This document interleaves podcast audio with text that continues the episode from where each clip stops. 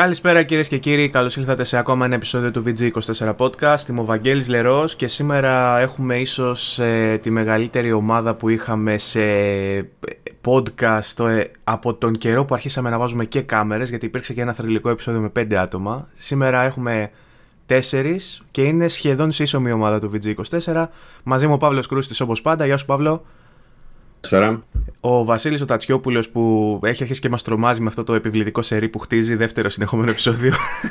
Γεια σου, Βασίλη. Απίστευτο, ναι. Καλησπέρα σας. Σχεδόν δεν το πιστεύω. Και μετά από σχετικά πολύ καιρό και ο Άρης Φουρναράκης μαζί μας. Κάτω από, από την Κρήτη δυναμικά στέλνει παρόν. Ε, κοπέλι, τι γίνεται; Καλησπέρα, παιδιά. Λοιπόν... Όλα καλά. Με αυτές τις τις κλεισεδιέ μπορεί να σταματήσει και αφορά. ναι, ναι, ναι. Αν είναι δυνατόν. Μα από εδώ, ο σύντεκνος. ήταν, όλοι, ήταν όλοι υπέροχοι και τέτοια. Λοιπόν, μισό λεπτό γιατί πρέπει να φτιάξω λίγο τον Άρη εδώ πέρα την κάμερα. Την έχω. Λοιπόν, με βδομάδα με πολλά νέα. Ε, Επίση κλεισέ, θα συνεχίσω άλλο κλεισέ πράγματα καθώς πηγαίνουμε παρακάτω. Ε, Πριν έλεγες ότι δεν έχει τίποτα, τώρα πολλά νέα. Έχει νέα, έχει νέα, απλά είναι ψηλό. Είναι, είναι, πιο, είναι λιγότερο σπουδαία από αυτά που είχαμε τις προηγούμενες εβδομάδες, ρε παιδί μου. Αλλά σε κάθε περίπτωση γίνανε πραγματάκια και φυσικά το θέμα που ξεχωρίζει στην επικαιρότητα είναι η είδηση αυτή που μας χάρισε η 2K που αποφάσισε να ανεβάσει την τιμή στο, στην έκδοση ε, για επόμενη γενιά του NBA 2K21 ε, ξεκινώντας τις συζητήσεις σχετικά με το αν τελικά θα δούμε αύξηση συνολικά στην επόμενη γενιά και αν όλα τα παιχνίδια τελικά θα έχουν μεγαλύτερη τιμή από αυτήν που έχουμε συνηθίσει μέχρι σήμερα. Λοιπόν, ο Παύλος έγραψε και ένα άρθρο εντωμεταξύ στη Ζούγκλα το οποίο αναδημοσιεύθηκε και στο VG24 και ξεκίνησαν κάποιες συζητήσεις και στο community το δικό μας με ένα εριστικό post που έκανα εγώ όπως πάντα. Λοιπόν. και κά... ναι, ναι. και κάπως έτσι ε, θα δώσω τον λόγο στον Παύλο να μας εξηγήσει τι παίζει με την κατάσταση και ποιο είναι το δικό του take για να προχωρήσουμε στη συνέχεια στο μαλλιοτράβηγμα. Λοιπόν, εγώ με τη σειρά μου θα δώσω το λόγο στον Άρη για τον εξής ε, λόγο. Δίνω το λόγο. Ε, για να μας πει αν ε, Άρη θυμάσαι τι ακριβώς έκανε η 2K με το NBA και τις εκδόσεις. Μας ακριβώς την κοστολόγηση; Ναι, έχει βγάλει τρεις, ε, δύο εκδόσεις βασικά, η οποία είναι με μία για, τη, για αυτή τη γενιά ε, και μία για την επόμενη και έχει βγάλει και μία special έκδοση που έχει απ' έξω το Gobe Bryant. Αυτή λοιπόν... Αυτό το συνηθίζει ούτως ή άλλως, έτσι. Ναι, το συνηθίζει. Αυτό που έχει κάνει λοιπόν είναι το εξής. Έχει προσφέρει ε, την έκδοση για, για αυτή τη γενιά στα 69 ε, ευρώ, για την Ευρώπη μιλάμε, 69,99 και η έκδοση για την επόμενη γενιά προσφέρεται στα 74,99 ευρώ. Χωρίς να αναφέρει ε, κάτι για το αν ε, αυτοί που θα αγοράσουν την προηγούμενη γενιά θα έχουν κάποιο τρόπο για να κάνουν upgrade στην επόμενη γενιά. Ε, είναι δύο τα φάουλ. Ναι. Ο μόνος τρόπος για να παίξεις, να αγοράσεις μία φορά το παιχνίδι και να παίξεις και, τα, και τις δύο γενιές ας πούμε, είναι να πάρεις την έκδοση αυτή της special που έχει το, το Kobe Bryant απ' έξω, η οποία σου, ουσιαστικά σου προσφέρει και το παιχνίδι της επόμενης γενιάς ή της προηγούμενης, αν πάρεις για το PlayStation 5 τη special έκδοση. Αυτή πόσο Αυτή έχει; κοστολογείται στα 100 ευρώ, 99 και 99. Άρα σου λέει αντί να αγοράσει, ξέρω εγώ, τη μία 70 και την άλλη 75, παίρνεις μία. Ποιος θα χρειαστεί, βέβαια, θα μου πεις και την, την ίδια έκδοση και στα δύο. Η, η ακριβή, Μόνο κάποιος η ακριβή κάνει, έκδοση, και από πριν και να κάνει η ακριβή έκδοση έχει και DLC εντός εισαγωγικών πολλά, ρε παιδί μου. Λογικά θα έχει τα VC credits αυτά που έχει για να, το συνάλλαγμα το in-game. Ε, πρέπει να έχει λογικά και κάρτες. Τι άλλο έχει, δεν ξέρω τι βάζουν. Ε, δεν έχει... έχω δυνατικά, αλλά έχει πολύ πράγμα. Ναι, έχει, έχει, bonus, έχει bonus content σε κάθε περίπτωση. Δηλαδή δεν είναι ναι, και τώρα θα πάει, θα πάει κάπως να το αγοράσει στο NBA τώρα αυτή τη στιγμή και θα παίζει με τους φίλους του τι ωραία κάποιος παγωμένος, ας πούμε, και ξαφνικά θα βρεθεί. Δεν θα σκοπεύει να πάρει PS5, ας πούμε, δεν θα σκοπεύει, δεν το έχει στα πλάνα του άμεσα, αλλά κάπως θα βρεθεί να το πάρει. Θα, θα βρεθούν λεφτά με κάποιον τρόπο, ξέρω θα πάρει κληρονομιά, δεν ξέρω τι, και ξαφνικά θα πάρει PS5 και θα είναι σε φάση ότι θέλει να το πάρει και στο 5 το παιχνίδι για να το παίξει. Οπότε θα το αγοράσει ξανά από την αρχή. Ωραία. Λοιπόν, πάρε το... τα λεφτά, πάρε τα λεφτά του K. Το γεγονός λοιπόν ότι διαχωρίζεται και μιλάμε πλέον για έκδοση για τρέχουσα γενιά και έκδοση για την επόμενη γενιά σημαίνει σίγουρα ένα πράγμα ότι το παιχνίδι θα είναι διαφορετικό στην επόμενη γενιά, έτσι; Ωραία. Ε, αυτό αυτό φαντάζομαι. να το πούμε λιγάκι ότι το έχει δηλώσει του K έτσι. Δηλαδή αυτές είναι δηλώσεις του K. Λένε ότι φτιάχνουν το παιχνίδι from the ground up. Ότι είναι ολοκαίνουργιο, φρέσκο, δεν βασίζεται καθόλου στην προηγούμενη έκδοση και ότι είναι καινούριο. Και Ωραία. έτσι δικαιολογούν το κόστος το έξτρα και το ότι δεν θα υπάρχει upgrade στην ουσία από την προηγούμενη στην επόμενη. Οκ. Ε, Το ίδιο Ναι, έλεγε ναι, και η ναι. EA όμως. Να ρωτήσω κάτι λίγο. Να ρωτήσω λίγο κάτι που δεν είμαι σίγουρος γι' αυτό. Νομίζω θυμάμαι ότι είδα ότι η EA, η EA, η EA στο Madden δίνει free upgrade για την επόμενη γενιά, αλλά μέχρι κάποια ημερομηνία. ναι. Ισχύει Τη αυτό. μεγάλο. Την έχει, την, ναι, και την έχει κάνει χρόνο όμως πλέον. Την- Και όχι εννοεί- χρόνο, την έχει κάνει τελικό μέχρι να Ναι, βγει και, το πα- επόμενο. και πάλι όμως υπάρχει περιορισμός στο upgrade. Ότι μέχρι τότε Ναι. μπορείς να το έχεις free. Μετά, τι γίνεται μετά; Κοίτα, κρίνοντας από, Da, το, κρίνοντας από- από το τρέιλερ, πρώτον. Πρώτον, κρίνοντας από το τρέιλερ. Ε, και δεύτερον, ε, κρίνοντας από το γεγονός ότι το FIFA 21 κατά πάσα πιθανότητα θα τρέχει ε, σε ανανεωμένη μηχανή γραφικών, ε, μπορεί να είναι ίδια δηλαδή, αλλά με ανανεωμένα assets, ας πούμε. Και έχει υπάρξει ήδη είδηση ότι στο PC θα είναι Legacy Edition, ενώ στο PlayStation 5 και στο Xbox Series X θα είναι καινούργια Edition.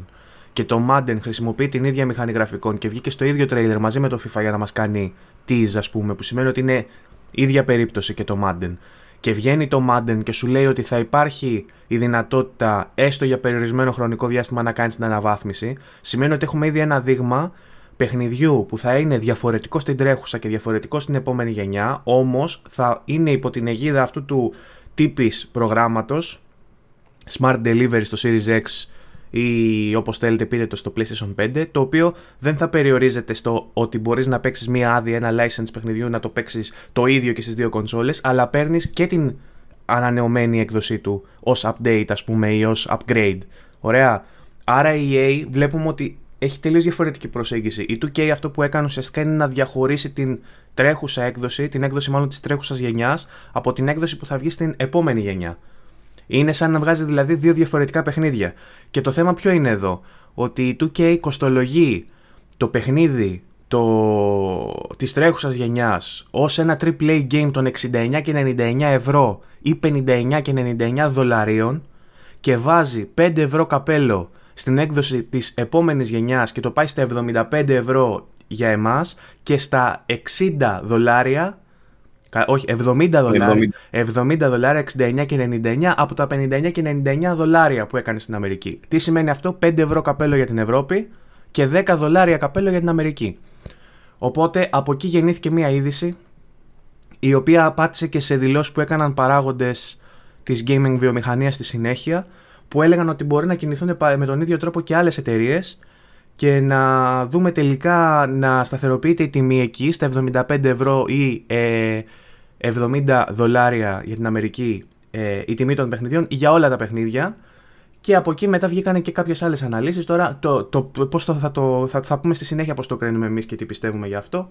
Ε, αλλά αυτή είναι η είδηση μόνη της. Αυτό, αυτό είναι που ισχύει δηλαδή και τίποτα παραπάνω. Άρα με λίγα λόγια, με λίγα λόγια, η 2K σου λέει αυτό, ότι θα πάρεις το παιχνίδι ξανά αλλά σε ανανεωμένη μπλα μπλα μπλα. Η EA με το Madden σου λέει ότι θα το πάρεις, θα το παίζεις δωρεάν στην επόμενη κονσόλα μέχρι να βγει το επόμενο, έτσι. Μέχρι να βγει το επόμενο Madden. Αλήθεια νομίζω είναι ότι- ότι ειδικά για τα αθλητικά παιχνίδια δεν σε πολύ ενδιαφέρει αυτό. Δηλαδή, Εμένα αυτή προσωπικά δεν με ενδιαφέρει καθόλου για τα εθνικά παιχνίδια, αλλά με, με ενδιαφέρει σαν κατάσταση. Ακόμα και αυτούς που τους ενδιαφέρει, ρε παιδί μου, θέλω να σου πω ότι στην αρχή βγήκε τα, η, η μόνη ανακοίνωση που είχε γίνει για, για μετάβαση από τωρινή σε επόμενη γενιά είχε να κάνει με τις ανακοινώσεις κρόου της Microsoft ή τη CD Projekt Red που είχε πει ότι όποιοι πάρουν το παιχνίδι στην προηγούμενη θα το έχουν και στην επόμενη ή τη Ubisoft νομίζω με το Assassin's Creed ήταν, πολύ, ήταν μετρημένα στα δάχτυλα. Είναι η πιο, Και Sky η πιο μπερδεμένη μετάβαση ever ή δεν είναι πάντως; Ναι, ισχύει. Ε, σκάει μετά η EA και σου λέει ότι ναι, θα το κάνουμε κι εμείς, αλλά με κάποιους όρους. Αρχίζει δηλαδή και μπλέκεται λίγο το θέμα. Η αυτή ήταν ότι θα μπορείτε να το κάνετε αυτό μόνο για το πρώτο τρίμηνο, ξέρω εγώ. Το οποίο ε, ήταν. Πώς θα το πω, ρε, δεν, δεν έχει κανένα νόημα. Οπότε τους κράξαν γι' αυτό. Λες και θα γλιτώσουν τι, τι, θα, τι θα πουλήσει πια το Madden μετά το πρώτο τρίμηνο μέχρι να βγει το επόμενο, ξέρω δηλαδή μέσα στο επόμενο 9 μήνο, ας πούμε. Δεν, δεν, δεν βγάζει πολύ νόημα αυτό το ε, πράγμα. αυτά τα παιχνίδια Βάζουν, έχουν αποφασίζουν να το μεγαλώσουν αυτό το στάδιο. Ρε παιδί μου, φτάνει νομίζω το, το κάνανε ολο- για ολόκληρη τη χρονιά μέχρι να βγει το επόμενο, αν θυμάμαι καλά. Ή αν, αν δεν είναι τόσο, είναι λίγο λιγότερο τέλος πάντων, αλλά πάλι είναι μεγάλο το διάστημα. Οπότε κάλυψαν κάπως τη, το, το κενό αυτό που ένιωθαν οι χρήστες.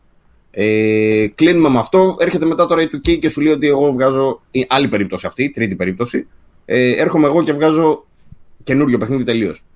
Αυτό το οποίο βέβαια δεν μπορεί να το ξέρει κανείς ότι είναι καινούριο παιχνίδι τελείως, έτσι. Όντως, ναι. Μόνο α, όταν βγει να το κρίνουμε εμείς και να καταλάβουμε μήπως και αν ισχύουν τελικά αυτά που λέει η 2K. Εγώ δεν την εμπιστεύομαι σε κανένα, για, κα, για κανένα Ή, λόγο. Α- ή απλά σπρώχνει τη μεγάλη έκδοση σε όλους. Με αυτόν τον τρόπο. Σου λέει αντί να δώσεις 75 ευρώ και 70 ευρώ, πάρε τη μεγάλη και τελείωνε. Οπότε τώρα με λίγα λόγια, εμείς πλέον αλλάζει το πώς αντιλαμβανόμαστε τη μετάβαση. Γιατί εγώ μέχρι τώρα είχα άλλη εικόνα. Εγώ είχα την εικόνα μέχρι στιγμής ότι τα παιχνίδια γενικά θα παίζουν στην επόμενη γενιά. Ότι αυτό που θα βγαίνει, όπως το Cyberpunk, αυτό που θα βγαίνει τώρα. Όχι όλα. Όχι όλα. Ναι, αυτό το, όχι, αυτό το όχι, όχι όλα δεν το ήξερε κανένας μέχρι τώρα. Δεν μας Ναι, είχε πει είχαμε, κανένας ότι δεν θα παίζουν είχαμε όλα. μιλήσει Ναι. για μια μεταβατική περίοδο που Το λέγαμε ήξερα. ότι για κάποιο, για κάποιο διάστημα θα βγαίνουν παιχνίδια που θα παίζουν και στις δύο Ναι. γενιές. Δεν σημαίνει Ναι. αυτό ότι δεν θα βγουν παιχνίδια που θα είναι αποκλειστικά για τις επόμενες. Άλλο τα αποκλειστικά για τις Πλάκα επόμενες. πέντε. Άλλο, άλλο, περίμενε λίγο, μισό λεπτό. Άλλο αποκλειστικά για τις επόμενες, άλλο και για τις δύο, αλλά διαφορετικό αντίτυπο με διαφορετικά λεφτά. Ο Παύλος Αυτό το έχουμε ο λύσω, Παύλος αυτό δυσανασχετεί. είναι ευκαιρίες. Δώσε, τον, Πα- δώσ- δώσε στον Παύλο το Ναι, λόγο. γιατί εγώ πετάγονται τώρα, αρχίζουν και πετάγονται βατράχια που είμαστε πολύ. Λοιπόν, πρώτον, Microsoft έχει δηλώσει ότι όλα τα games του Xbox One θα παίζουν Ναι. στο Xbox Series X. Ναι, και; Πρώτον, ισχύει αυτό. Δηλαδή, η έκδοση του 2K στο Xbox One θα παίζει στο Series X. Πού το ξέρεις; Δεν θα είναι η καινούργια η έκδοση, θα είναι η παλιά. Πού το ξέρω, το Έχει έχουν πει, δηλώσει. έχει πει, η Ξέρουμε Microsoft, έχει πει η Microsoft ότι όποιος publisher θέλει μπορεί να ενταχθεί στο Smart Delivery και Αυτό να ξέρω δουλεύει. κι εγώ, αυτό, κι εγώ αυτό ξέρω. Όχι, λάθος. Ισχύει ότι όλα τα παιχνίδια θα παίζουν της Microsoft από, την προηγούμενη, από όλα τα προηγούμενα. Δεν έχει πει ότι θα έχουν μερικό compatibility. Το backwards compatibility Περίμενε, της Microsoft είναι περίμενε, ολόκληρο. περίμενε. Λες για το Legacy Edition, ότι θα παίζει το Legacy Ακριβώς. Edition. Ωραία. Αν, αν, Ακριβώς. αν η 2K λοιπόν σου λέει ότι εγώ θα βγάλω ένα παιχνίδι που θα είναι διαφορετικό στην επόμενη γενιά, δηλαδή θα είναι το 2K.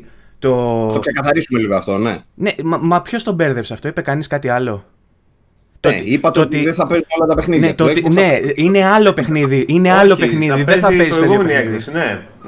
Λοιπόν, για να το ξεκαθαρίσουμε λιγάκι. Το Xbox One. Το Μα δεν για μπορείς να το πάρ- ξεκαθαρίσεις. Δεν μπορούμε να το ξεκαθαρίσουμε γιατί δεν, δεν υπάρχουν. τα Περίμενε λίγο. στοιχεία. Άλλο λέω εγώ, δεν λέω αυτό που λες εσύ όμως. Άλλο αυτό, ότι θα παίζει το παιχνίδι, ναι, οκ. αλλά θα παίζει η άλλη έκδοση. Άρα, δεν, argument. δεν, Ωραία. δεν υπάρχουν ακόμα αυστηροί. κα- ε, Εγώ στο δικό μου το μυαλό τουλάχιστον δεν βλέπω να υπάρχουν αυστηροί κανόνες που να καταλαβαίνεις τι ακριβώς θα γίνεται χωρίς να δεις ένα-ένα τα παιχνίδια. Ακριβώς, γιατί κάθε publisher βγάζει το δικό του. Υπάρχουν Αυτό. μερικοί κανόνες όμως. Δηλαδή, εκεί θέλω να καταλήξω. Ο- όταν πάρεις το Xbox Series X, θα ξέρεις ότι όλα τα παιχνίδια που έχεις στο Xbox One θα μπορείς να τα παίξεις τουλάχιστον στο ίδιο επίπεδο. Τουλάχιστον. Ναι. Κάποια θα λάβουν και patch και να μπορείς να τα παίζεις βελτιωμένα. Οκ, αλλά. Κάποια άλλα έχουν και διαφορετική έκδοση. Μπράβο. Το NBA 2K ας πούμε, θα μπορεί να παίξει και την προηγούμενη έκδοση, τη Legacy, ας πούμε, και την καινούρια που θα βγει στην έκδοση Series X. Απ' την άλλη, έχουμε το PlayStation. Στο PlayStation είναι μια πολύ διαφορετική ε, κατάσταση. Γιατί έχουμε το backwards compatibility, το οποίο μας έχουν υποσχεθεί ότι θα είναι για τα 100 δημοφιλέστερα παιχνίδια της κονσόλας. Να χαμηλώσω λίγο εντάσει, γιατί νομίζω ότι φωνάζω. Θα είναι τα 100 δημοφιλέστερα παιχνίδια τουλάχιστον λέει στο launch της κονσόλας. Και εικάζω ότι περιπτώ... δηλαδή, εμένα αυτό που μου φαίνεται λογικό, ότι περιπτώσεις σαν του 2K δεν θα κάνουν καν τον κόπο να κάνουν backwards compatible την προηγούμενη έκδοση του 2K21. Δεν υπάρχει κανένας λόγος, ίσα ίσα θα κόψουν τι απολύσεις, δεν έχει κανένα νόημα αυτό το πράγμα. Οπότε φαντάζομαι σε μια τέτοια περίπτωση, ναι, όντως δεν θα υπάρχει ε, Legacy Edition στο PlayStation 5 του 2K21. Θα υπάρχει μόνο η καινούργια. Ελπίζω να, να έγινα αντιληπτός γιατί ανέφερα πολλές εκδόσεις μαζεμένες. Ναι, οκ, απλά σου λέω δεν, δεν λες κάτι διαφορετικό. Δεν, δεν διορθώνεις κάτι. Αυτό που λέει ο Βασίλης έχει δίκιο. Δηλαδή θα είναι άλλο το παιχνίδι που θα δουλεύει με το backwards compatible. Δεν- είναι άλλο παιχνίδι το καινούριο το 2K. Είναι διαφορετικό παιχνίδι. Άσχετα που έχουν το ίδιο όνομα. Δε- δε- δε- δεν είπα αυτό. Εσείς λέτε ότι δεν έχουμε τίποτα στάνταρ. Εγώ σας λέω ότι αυτό είναι το στάνταρ. Το ξέρουμε αυτό ότι θα γίνει έτσι. Ναι, απλά σου Αυτό το λέει, είπα, ξέρουμε, δεν ναι. είπα. σου, σου λέει ότι κάποια παιχνίδια θα μπορείς να τα παίξεις και στην προηγούμενη και στην επόμενη, απολαμβάνοντας τα προτερήματα που έχει η επόμενη γενιά με το ίδιο license, με το ίδιο παιχνίδι. Δεν θα χρειάζεται να παίρνεις κάτι διαφορετικό. Πάμε τώρα, σε- πάμε τώρα σε αυτή την περίπτωση. Αυτό το πράγμα για να γίνει είναι ακριβώς ό,τι έγινε στη μετάβαση από PS4 σε PS4 Pro και από Xbox One σε Xbox One X. Όποιος αποφασίσει ότι το παιχνίδι του δεν θα είναι καινούριο, όπως έκανε το K που λέει ότι η επόμενη έκδοση θα είναι καινούρια, αλλά θέλει να βγάλει το ίδιο παιχνίδι βελτιωμένο, δηλαδή θα βγει το Cyberpunk. Cyberpunk στην αρχή, με το που σκάσουν οι κονσόλες, θα παίζει στις καινούριες κονσόλες. Προφανώς. PlayStation 5 και Xbox Series X. Πώς θα παίζει όμως, θα παίζει σε Legacy Edition. Δεν λέγεται Legacy. Το Legacy τώρα για όσους δεν καταλαβαίνουν, να εξηγήσουμε τι είναι. είναι ακριβώς η ίδια έκδοση με την προηγούμενη. Δηλαδή, όπως παίζει στο PS4, έτσι ακριβώς θα παίζει και στο άλλο. Αυτό εννοούμε legacy. Ότι ίσα ίσα δηλαδή μπορεί να το υποστηρίξει για να παίξει. Τώρα, το Cyberpunk έχουν δηλώσει ότι θα βγει update για να βελτιώσει το παιχνίδι, για να Δωρεάν. χρησιμοποιεί τις δυνατότητες, για να εκμεταλλεύεται τις δυνατότητες των καινούργιων κονσολών του χρόνου. Το 2021 θα βγει αυτό το update. Όπως ακριβώς βγαίνουν και τα patches για τα enhanced editions των Xbox One X και PS4 Pro. Δεν είναι το ίδιο όμως αυτό. Δεν είναι το ίδιο. Ναι, ακριβώς. Δεν είναι το ίδιο να σου πω γιατί δεν είναι το ίδιο. Δεν είναι το ίδιο γιατί εγώ που έχω PS4 δεν θα πάρω PS4 Pro, δεν με ενδιαφέρει. Αλλά PS5 θέλω να πάρω. Άρα με νοιάζει, με νοιάζει αν θα υπάρχει upgrade. Ενώ αν θα υπάρχει upgrade για PS Pro, εμένα δεν με νοιάζει και δεν θα με νοιάξει ποτέ γιατί είναι η ίδια κονσόλα. Ενώ το άλλο δεν είναι η ίδια κονσόλα. Θα την πάρω όπως και να Δεν έχει. κατάλαβα τι. Είναι- Αν έπαιρνε PS4 Pro το ίδιο πράγμα, δεν θα ήταν. Ναι, θα αλλά σε δεν με ενδιαφέρει. νοιάζει να Αν πάρω υπήρχε- γιατί έχω ήδη PS4. Το ίδιο πράγμα θα είναι, σου εξηγώ. Δεν είναι το ίδιο γιατί PS5 θα πάρουν όλοι αυτοί που έχουν PS4. Ενώ αυτοί που έχουν PS4 δεν θα πάρουν όλοι PS4 Pro. Δεν βγάζω λογική από αυτό που λες. Διαχωρίζεται παράξενα. Όλοι αυτοί παρά- που είναι διακίνδυνοι. Τι φάση. Διαχωρίζεται στο, στο μυαλό το δικό μου, διαχωρίζεται λίγο παράξενη η κατάσταση με αυτό που κάνουν. Καταρχάς, αυτό που κάνουν διαχωρίζει και το εξής. Ότι θα αρχίσει να λέει ο κόσμος, ας πούμε, γιατί να μην έχω, αφού μου δίνει η άλλη στο Cyberpunk το free upgrade, γιατί να μην έχω και από αυτήν την εταιρεία free upgrade; Δεν το αγοράζω. Πάμε τώρα εκεί. Μπράβο. Πάμε τώρα εκεί. Η βιομηχανία που οδεύει, βγήκε μια γαμάτη Microsoft και σου λέει ότι ξέρετε κάτι, εμείς θέλουμε να είμαστε όσο πιο φιλικοί γίνεται στον καταναλωτή. Άσχετα από το τι κάνουν οι publishers. Το τι θα κάνει ο publisher με το δικό του Αυτό είναι άλλο θέμα, ναι. Εμείς.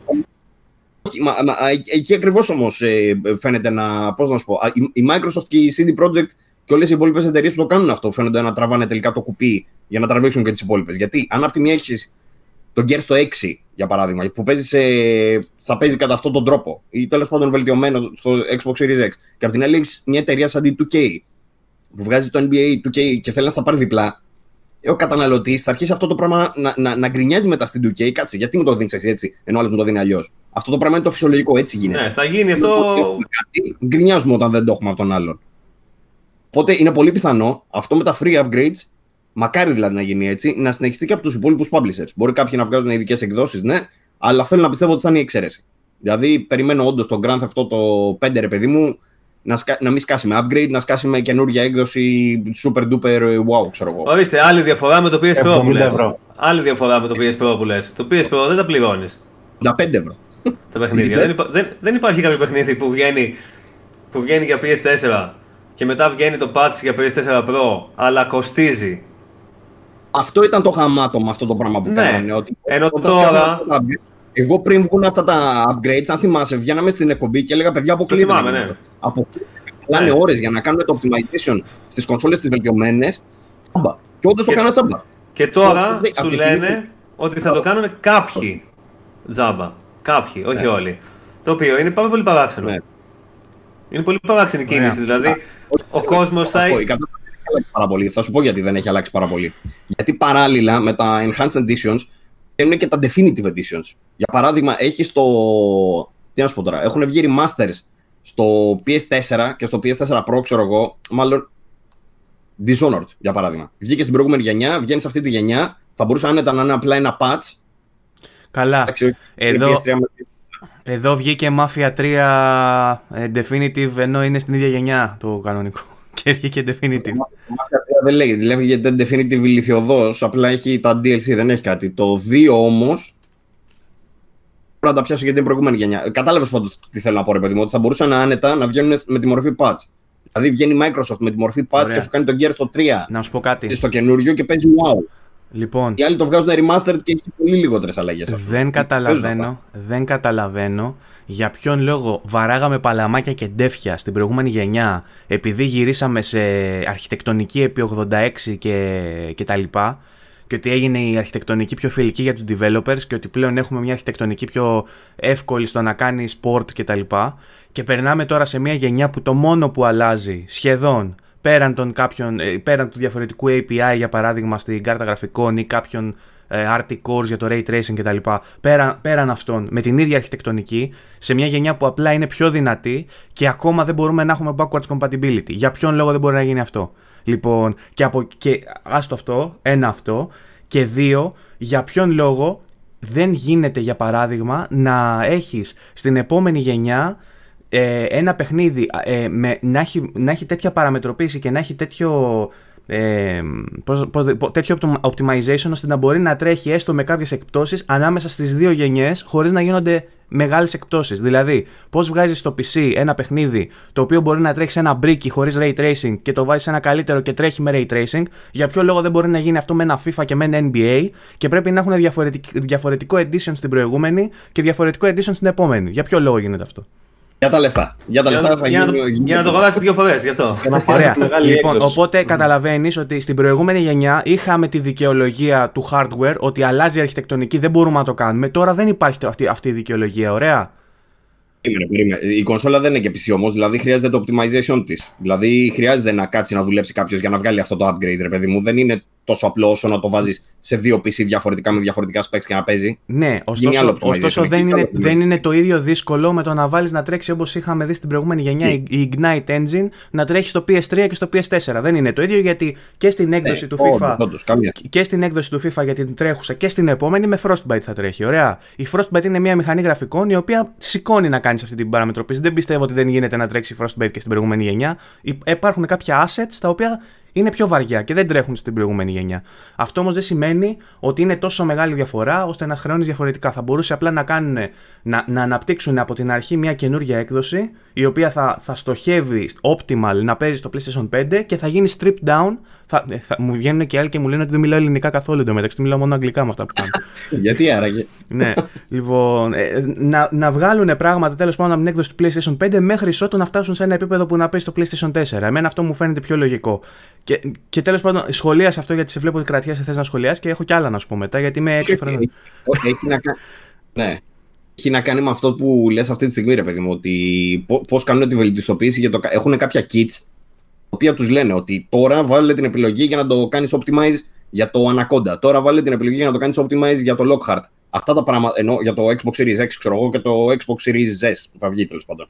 Αυτό το πράγμα τώρα θα έχουν να κάνουν όπως είχαν σε αυτή τη γενιά να το κάνουν για δύο κονσόλες, Τώρα θα, για τέσσερις. Τέλος πάντων, ε, ε, παίρνω τα brands ξεχωριστά. Το Xbox, ας πούμε. Ότι είχε για δύο κονσόλες, τώρα θα έχουν να το κάνουν για τέσσερις για το κάθε brand.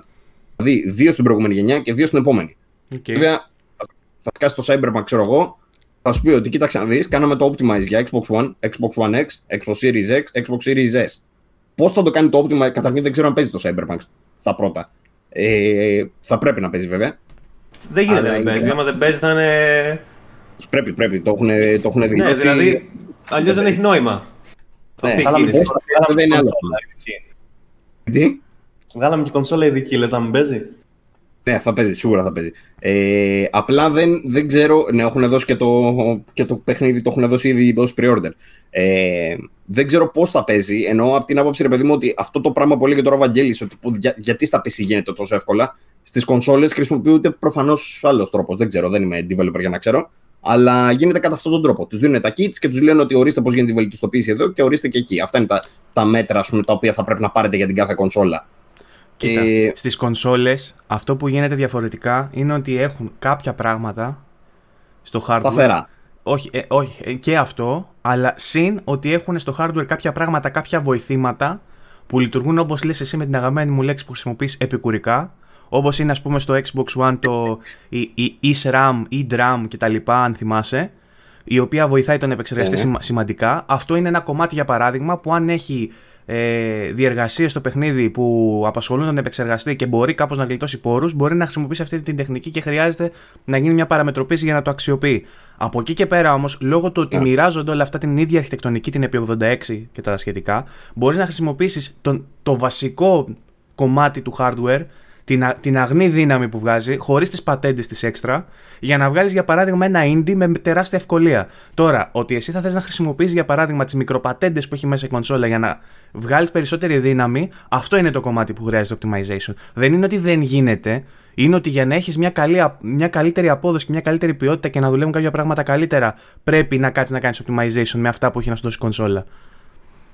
Εντάξει, μπορεί και να μην τραβάει καθόλου έτσι.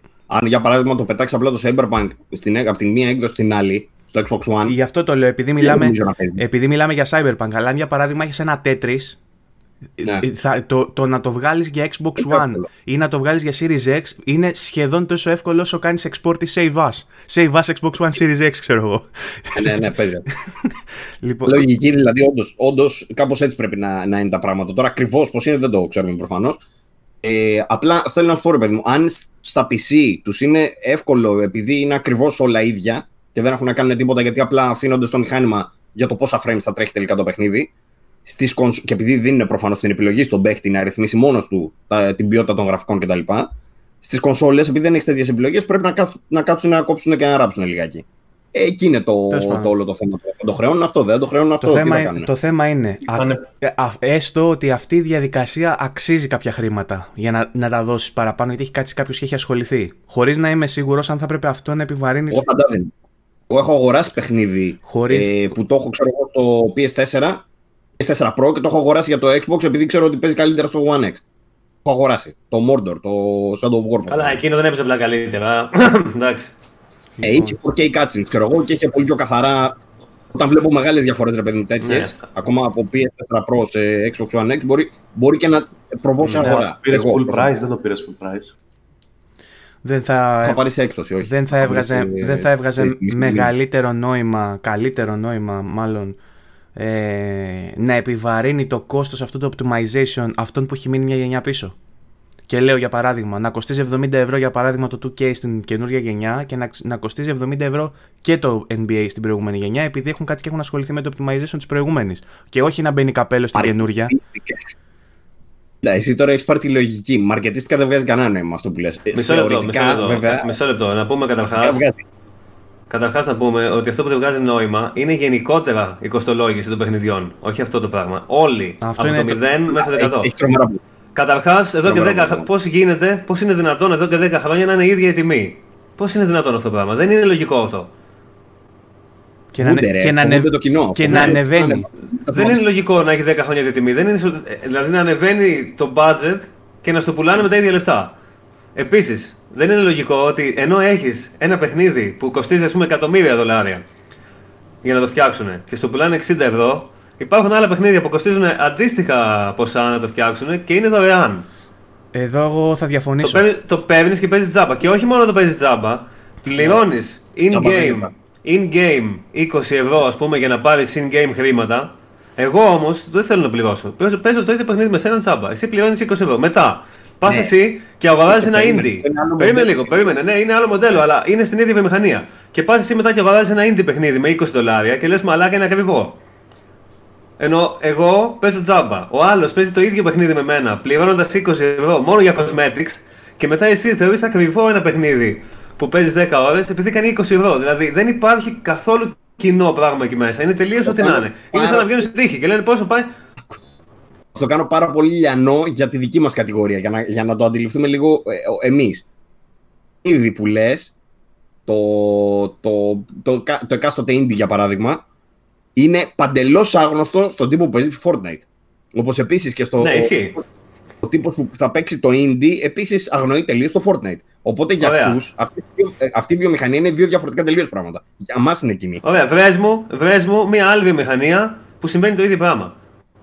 Μία. Δεν νομίζω ότι. Ε, βιομηχανία ψυχαγωγίας. Όχι, παιδιά, Ναι. συγγνώμη, συγγνώμη, συγγνώμη. Δεν συγγνώμη. υπάρχει αυτό εδώ. Όπα λίγο, στάκα λίγο. Σε όλες τις, α- σε όλες τις άλλες... Όχι, φεύγω. σε όλες τις άλλες βιομηχανίες, γεια σου, σε όλες τις άλλες βιομηχανίες, καθώς πουλάς το ίδιο πράγμα συνέχεια και προχωράς και ανεβαίνει το αγοραστικό κοινό σου και είναι περισσότερα τα άτομα και πουλάς πολύ, σε πολλά περισσότερα άτομα και συνεχίζεις και βγάζεις ξανά και ξανά και ξανά το ίδιο προϊόν χρησιμοποιώντας κάποια πράγματα ξανά και ξανά και ξανά και παίρνοντας Έχεις το μηχανήματα μυαλό σου, για αυτό που να μιλάς; για οποιαδήποτε βιομηχανία θες. Θες να πεις αυτοβιομηχανία, θες να πεις, θες να πεις για κινητά, για την Apple που κάνει reviews στα προηγούμενα πράγματα που έχει και βγάζει καινούργια κινητά και ε, τα, τα κοστολογεί με πια- μια τιμή παραπάνω και έχει κέρδος.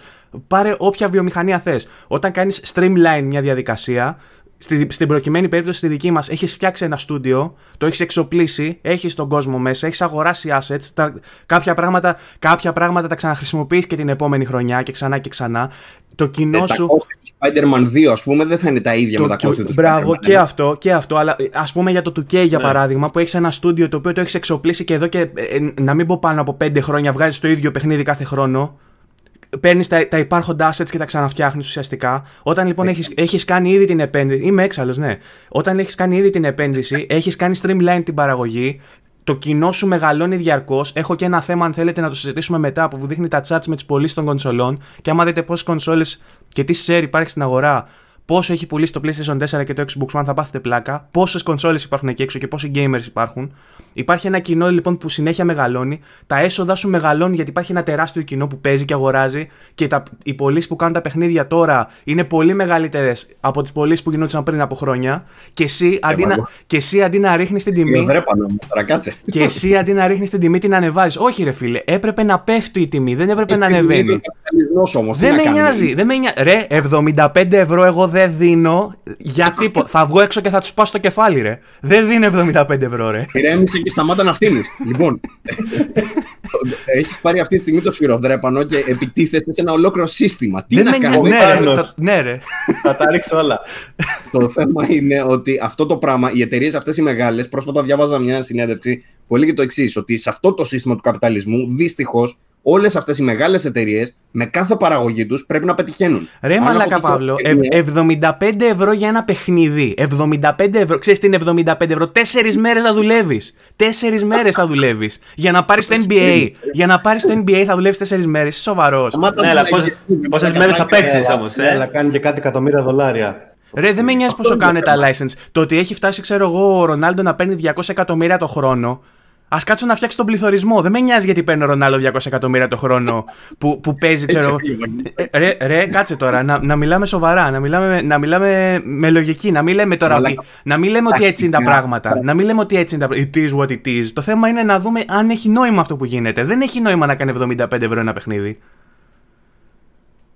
Ρε μαλακα, όλο αυτό το σύστημα βασίζεται στο ξεκινάει ένα στούντιο μεγάλο, ο ηθήνων, ας πούμε, του εκάστοτε στούντιο και σου λέει: Θέλω να φτιάξω αυτό τι, τι μπορώ να βάλω, τι μπορώ να βγάλω. Αν δεν μπορώ να βγάλω αυτά, δεν αξίζει να βάλω αυτά.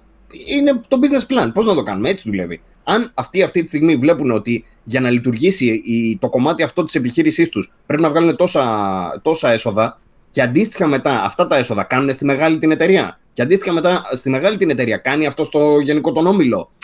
Πάει όλο αυτό προς τα πάνω μετά αν αυτά τους βγαίνουν τα σχέδια μέχρι να φτάσει τέλος πάντων στο σημείο που ο Βαγγέλης να μην ξενερώνει με τα 75 ευρώ, τότε είναι και αυτοί όλοι OK. Okay. Αν εξα, εξαγριωθεί ο κόσμος και σταματήσει να αγοράζει μαζικά παιχνίδια στα 75 ευρώ, αυτοί όλοι θα αρχίσουν να έχουν πρόβλημα. Ναι, το, θέμα, το θέμα είναι ότι. Για, γι' αυτό είναι ακριβώς το λόγο όμως. είναι ότι αυτή τη στιγμή it is what it is; Γι' αυτό είναι ακριβώς το λόγο. Ή, ή, να σου πω κάτι, μισό λεπτό, Άρη, και σου δίνω το λόγο. Η 2K, η 2K δεν χρειάζεται να είναι αυτός που θα πηγαίνει μπροστά και οι άλλοι θα ακολουθούν. Η 2K μπορεί απλά να κάνει μια παράλογη κίνηση.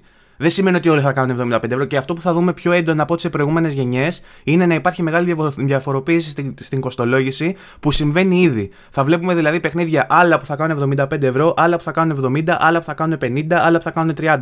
Στην τρέχουσα γενιά, οτιδήποτε έχεις δει σε remaster, ας πούμε, κλειδώνεις στα 30. Τα indie κλειδώνουν στο 20. Λοιπόν, οπότε εγώ πιστεύω, εγώ πιστεύω ότι θα δούμε κάποια παιχνίδια AAA. Α πούμε, άμα σου βγει το Last of Us 3, θα κάνει, θα κάνει 75 για παράδειγμα. Αλλά θα σου βγαίνει. Ε, ποιο να σου πω τώρα, θα σου βγαίνει ένα παιχνίδι της Activision μέσω ή ένα παιχνίδι της Bethesda και μπορεί να σου κάνει 70. Για Όχι Activision δεν, δεν ήταν η πρώτη που ανέβασε τιμή στην προηγούμενη μεταξύ. Ε, προσπάθησα να βρω ένα παράδειγμα. Το Call of Duty πρέπει να ήταν αυτό που πήγε στα 60 πρώτη φορά ever. Τέλος πάντων, κάτι θέλει να πει ο Άρης, για πες Άρη, γιατί σε διέκοψα. Ήθελα να πω ότι η τιμή της ε, θεωρείς βασικά ότι αν έβγαινε αύριο η EA και έλεγε σας βγάζω το NBA Live 21 μη, γελάς, μη Και για Next Gen.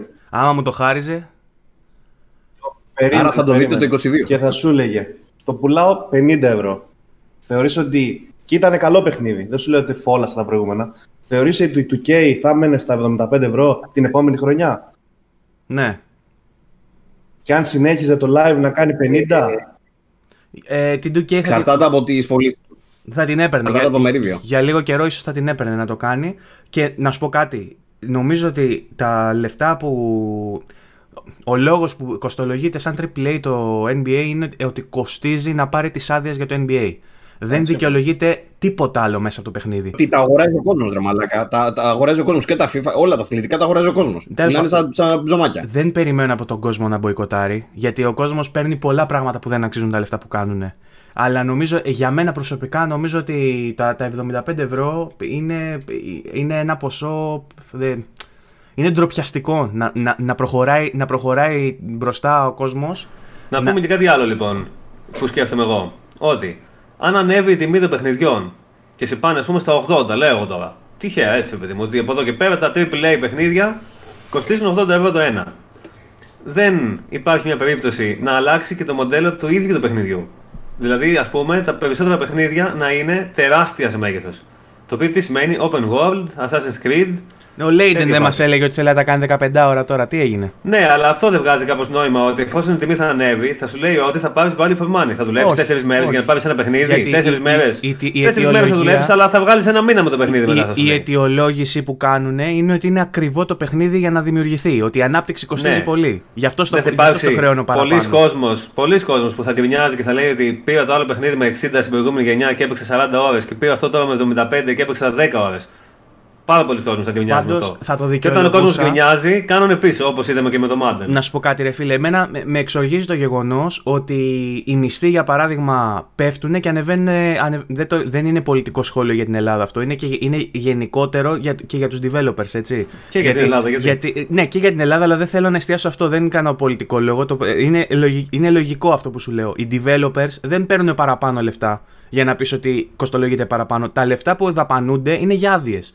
Δηλαδή, επειδή το NBA. Περίμενε, περίμενε, περίμενε, περίμενε. Τα- Τώρα τα έχεις ισοπεδώσει όλα. Δεν είναι ακριβώς έτσι. ναι. Αν το κόστος ανάπτυξης είναι, σου λέει από τα 80 έχει πάει στα 150, δεν είναι επειδή πληρώνει παραπάνω τον developer, είναι επειδή τον developer αντί να τον ε, έχει για δύο χρόνια, τον έχει για πέντε. Όχι. Έτσι ανεβαίνει το Όχι. κόστος Στην ανάπτυξης. περίπτωση, στην περίπτωση του NBA, το μεγαλύτερο κόστος είναι να αγοράσει το license από το NBA και να αγοράσει τα license για τα τραγούδια που παίζουν στο NBA και γενικότερα να αγοράσει τέτοια πράγματα. Και όταν σου λέει ότι βγάζει καινούργια έκδοση, όμως το κόστος πάει και σε RD και σε τέτοια πράγματα. Φτια- Φτιάχνουμε καινούργια μηχανή, θεωρητικά δηλαδή. Αυτό Ωραία. δεν εννοεί. Και θες να μου πεις Ότι εσύ, το- θες να μου πεις εσύ ότι είναι OK σε παγκόσμιο επίπεδο να υπάρχει οικονομική κρίση και ο κόσμος να παίρνει λιγότερα λεφτά, να βγάζει από τη δουλειά του όλος ο κόσμος παγκοσμίως λιγότερα λεφτά και τα παιχνίδια και η διασκέδαση να αυξάνεται η τιμή τους. Γεωμετρικά, αν όχι αριθμητικά. Να σου πω τώρα, θες να μιλήσουμε για οικονομία παγκόσμια; Ωραία, μισό λεπτό. Μα αυτό λέω και εγώ τώρα. Αυτό σας λέω τώρα. Ότι εφόσον συμβαίνει αυτό που λες, ένα μεγάλο ποσοστό των gamers δεν θα πει ότι. Περίμενε, ρε φίλε. Last of Us 2, 60 ευρώ. Μια χαρά. Έπαιξε 30 ώρες, ευχαριστήθηκα. Last of Us 3, 75 ευρώ, 80 ευρώ. Βάλε μου multiplayer. Γιατί δεν έχει multiplayer; Ή βάλε μου side quest με 100 ώρες. Γιατί εγώ θα αγοράσω ένα παιχνίδι το δίμηνο, θα σου πει ο άλλος. Θέλω αυτό το ένα παιχνίδι να με βγάλει δύο μήνες γιατί δεν έχω λεφτά να πάρω άλλο.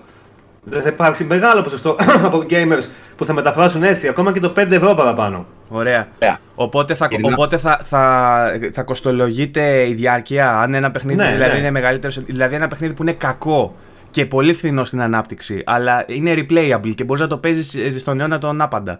Θα κάνει περισσότερα από ένα παιχνίδι που είναι 20 ώρες, αλλά έχει τεράστιο production value και έχουν δαπανηθεί Αυτό, πάρα αυτό πολλά λεφτά. λέω, ότι είναι πολύ παράξενο όλο το πλάνο τελικά. Ναι. Ακριβώς εκεί ήθελα να γυρίσουμε κι εμείς και εγώ. Στο, στο πλάνο αυτό που ανέφερες Βασίλη πιο πριν για το ότι η κοστολόγηση γενικότερα στο χώρο του gaming είναι περίεργη. Παράνοια, αυτό οφείλεται να παράνοια. δούμε λιγάκι. Γιατί είναι παράνοια, αξίζει να το δούμε αυτό το πράγμα. Είναι, πα- είναι παράνοια για το ότι δεν είναι σαν τις ταινίες που ξέρεις ότι θα πάρεις ένα φιλμ περίπου δύο ώρες, μια μισή ώρα, τρεις ώρες, περίπου εκεί όμως. Ξέρεις ότι θα δώσεις 7 ευρώ στο σινεμά, 8 ευρώ στο σινεμά. Οι τιμές είναι πολύ κοντά, είναι, μι- είναι μικρό το κόστος εισόδου. Δεν είναι στα 60 Ναι, ευρώ μισό- δηλαδή. που Μισό αναγκάζεσαι να λεπτό, πάρεις. μισό λεπτό όμως. Υπάρχει και μια άλλη, ένας άλλος παράγοντας σε αυτό που λες. Ότι. Περίμενε, δεν τελειώνει. Περίμενε να, το πω, έλεγα όμως, για να παρεμβάλλω κάτι πρώτα. ότι ας πούμε η ταινία, OK, είναι δύο ώρες. Αλλά η σειρά μπορεί να είναι και 50 ώρες. Και μπορεί να είναι στο ίδιο, στε- στο ίδιο συνδρομητικό κανάλι. Και τα δύο με την ίδια τιμή. Δεν πληρώνεις εξτρά για να δεις τη σειρά που είναι 60 ώρες. Πληρώνεις τα ίδια λεφτά και βλέπεις και τα δύο. συνδρομητικό μοντέλο είναι ένα πολύ πιο καινούριο μοντέλο και είναι ένα μοντέλο το οποίο το έχουμε δει είναι πιο user friendly γενικότερα. Ε, πάνε να Μα το είναι βάλουν. και το DVD. Τι; Τι; DVD να αγοράσεις; DVD να αγοράσει. Να αγοράσεις ένα Blu-ray, ας πούμε, ένα DVD. Μπορεί να έχει μέσα Δεν δύο είναι. σεζόν Έχει X-Files 30 το ευρώ. ένα. Ναι, Ναι, έχει 30 ευρώ όμως. Τα Ωραία, νεύρα και μου. πώς Έχω, θα- έχω και- ιδρώσει και, από τα σειρά, νεύρα να, μου. σειρά να αγοράσεις πάλι τα ίδια θα κάνει. Και θα Περίμενε, δεις περίμενε. 30 Θέλω να ώρες το, καταλήξω- 30 ώρες το ένα και 2 ώρες το άλλο και θα δώσει τα ίδια λεφτά.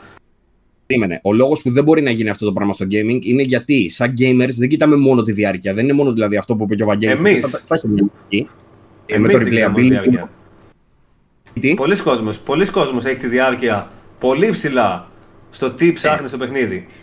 Ε, α, θα σου πω το The Order. 60 ευρώ όταν βγήκε, 7 ώρες παιχνίδι. Που Δεν βγάζει κανένα νόημα. Και με τα ίδια Ε, λεφτά ωραία. αγόραζε το Grand Theft Auto 5. Περίμενε με- λίγο, περίμενε με- λίγο. Άστο Περίμενε, άστο το περίμενε, κάθε φώτο. Το- Το περίμενε, The περίμενε. Order. Το ίδιο το The Order. Μια και είπε το The Order. Το ίδιο το The Order. Άμα ήταν 40 ώρε και ήταν το ίδιο παιχνίδι. Ναι. Δεν θα είχε περισσότερο, μεγαλύτερο κοινό και πιο πολλούς που το δεχόντουσαν. Φυσικά και θα είχε μεγαλύτερο Ε, κοινό. μα και αυτό φυσικά λέω κι εγώ. θα ένιωθε ότι άξιζαν περισσότερο τα λεφτά του. Ναι, αυτό Περίμενε. ακριβώς. Βαλιδάστε με να το πω το- αυτό το γαμίδι που θέλω να πω εδώ και πόση ώρα. Φεύγω, άντε γεια. Ο λόγος, ο λόγος που δεν μπορεί να γίνει αυτό το πράγμα στο gaming είναι γιατί σαν gamers έχουμε και κάποια τεχνικά στάνταρ τα οποία θεωρούμε ότι ε, συνδέονται με, το, με την τιμή που πληρώνουμε. Ξέρουμε ότι όταν πάρουμε ένα indie παιχνίδι θα είναι κατώτερο ε, τεχνικά, αλλά θα, κο- θα είναι και πιο φθηνό. Ξέρουμε ότι όταν παίρνουμε ένα παιχνίδι, για παράδειγμα της EA, που δεν ανήκει στη σειρά με τα indie της, ότι θα είναι AAA ε, με τέτοια παραγωγή και θα το πληρώσω full price. Αυτά τα ξέρουμε σαν gamers. Είναι, είναι γνωστά. Αυτά για να αλλάξουν πρέπει να βγει νομοθεσία, δεν ξέρω. πρέπει να βγει ολόκληρο πλαίσιο ρυθμιστικό που να, τα, να σου λέει ότι θα, πά- θα λαμβάνω υπόψη μου όχι μόνο τη διάρκεια του προϊόντος ε, που σε ψυχαγωγεί, αλλά θα λαμβάνω υπόψη μου και τα τεχνικά στάνταρ και το budget που έχει δημιουργηθεί, που έχει μαζέψει για να φτιαχτεί και το, την ποιότητά του. Ξέρω εγώ, ε, σαν gamers έχουμε πολλούς τέτοιους παράγοντες, ρε παιδί μου, που επηρεάζουν ε, το πόσο αξίζει για μας ένα παιχνίδι. Νομίζω, νομίζω, δεν ότι, μπορώ να το πιάσω. νομίζω ότι υπάρχει ένα πλαίσιο σε σχέση με, το, με την προτινόμενη τιμή λιανικής πώλησης ας πούμε υπάρχει ένα πλαίσιο. Δεν μπορούν να ξεφύγουν παραπάνω από αυτό χωρίς να δίνουν κάτι παραπάνω. Το θέμα είναι που ορίζεται αυτό πρώτον και δεύτερον επειδή είπες πριν κάτι ε, ουσιαστικά μια συνάρτηση μεταξύ κόστους παραγωγής και ε, κόστ- Διάρκειας. και, και, και διάρκειας πολυπαραγωγικό τέλος πάντων και τιμής τελικής για παράδειγμα, οι ταινίες ε, του Κάμερον δεν κοστίζουν το ίδιο με τις ταινίες του Λάνθιμου. Στο σινεμά και, και για τα 2-7 ευρώ θα δώσεις όμως.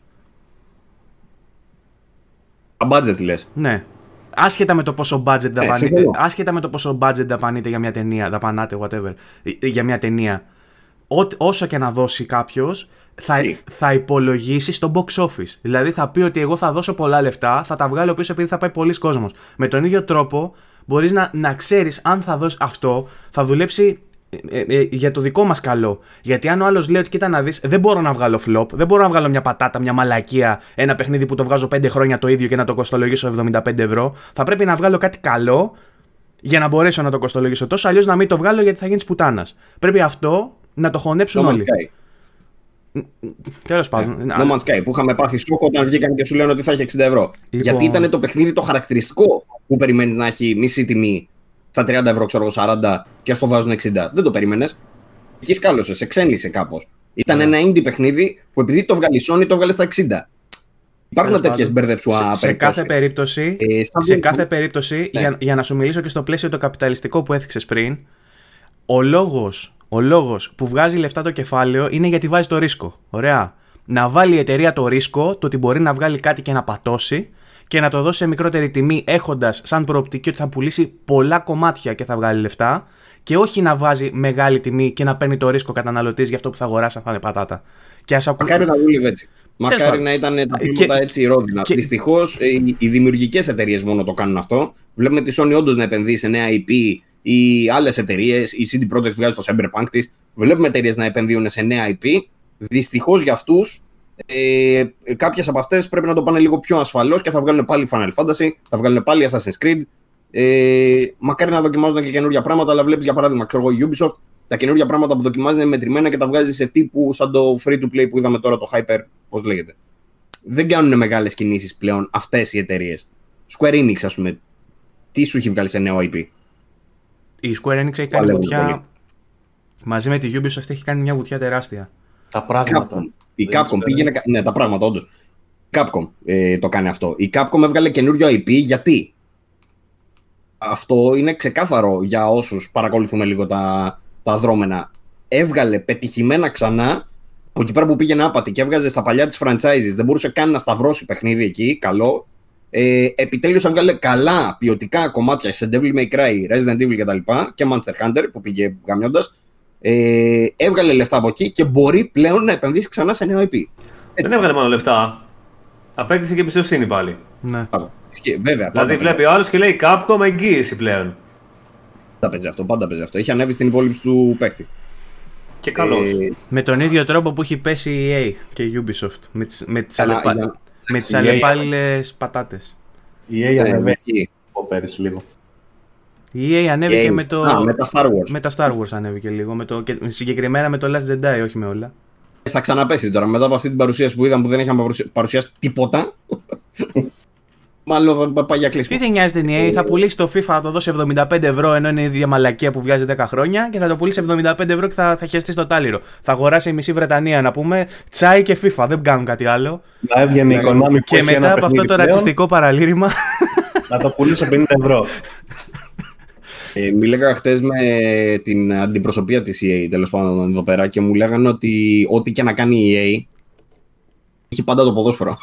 Δηλαδή το ποδόσφαιρο είναι το άθλημα ρε παιδί μου του λαού. Είναι αυτό που θα το παίξει ο άλλος όσο βγαίνει το Pro έτσι όπως βγαίνει και το FIFA έτσι όπως βγαίνει, όσο κρατιέται αυτό το πράγμα, δεν υπάρχει περίπτωση η EA να έχει κανένα πρόβλημα. Ε, Αν Και ας τα έβγαινε η υπόλοιπα, Konami ναι. αύριο και σου έλεγε έχω πάρει όλα τα license όλων των πρωταθλημάτων όλου του κόσμου και στο πουλάω το παιχνίδι 50 ευρώ, θα δούμε Μα τι θα κάνει. η EA. ακριβώς, ακριβώς. Η EA το έχουμε Μπορούν ξαναπεί. όμως. Αυτό το πράγμα κάνει. Η EA έχει όλα τα πρωταθλήματα και, και το, πρεζ- το presentation και τα εμβλήματα και τις εμφανίσεις και τα πάντα.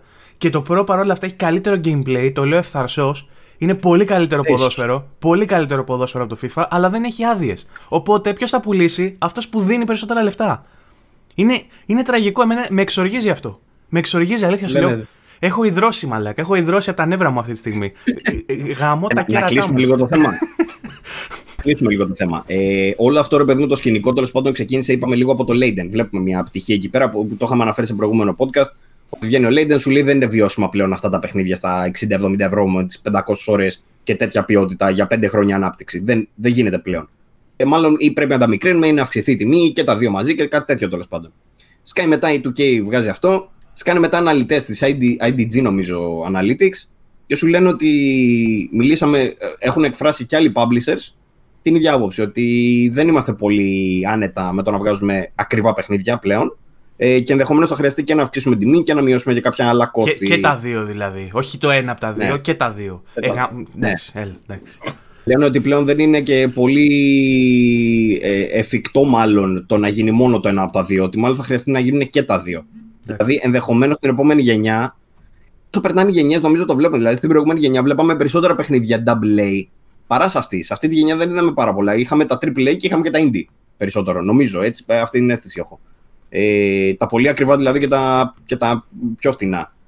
Στην επόμενη φοβάμαι ότι θα δούμε ακόμα λιγότερα πολύ ακριβά ε, ίσως θα είναι και αυτά που θα, ε, πώς να το πω, που θα κορέσουν έτσι στην αγορά. Δηλαδή, πάλι θα υπάρχει ένα Grand Theft Auto που θα πουλάει για καμιά δεκαριά χρόνια και δεν θα μπορεί να πουλήσει κανένας άλλος τίτλος. Ωραία. Νομίζω ότι όσο προχωράει ο καιρός, κάτι τέτοιο γίνεται. Ε, μία εκτίμηση. Πιστεύω, Ναι. πιστεύω ότι... Σε εκτιμώ πολύ, Παύλο. Αυτό ήθελα να πω, μια εκτίμηση.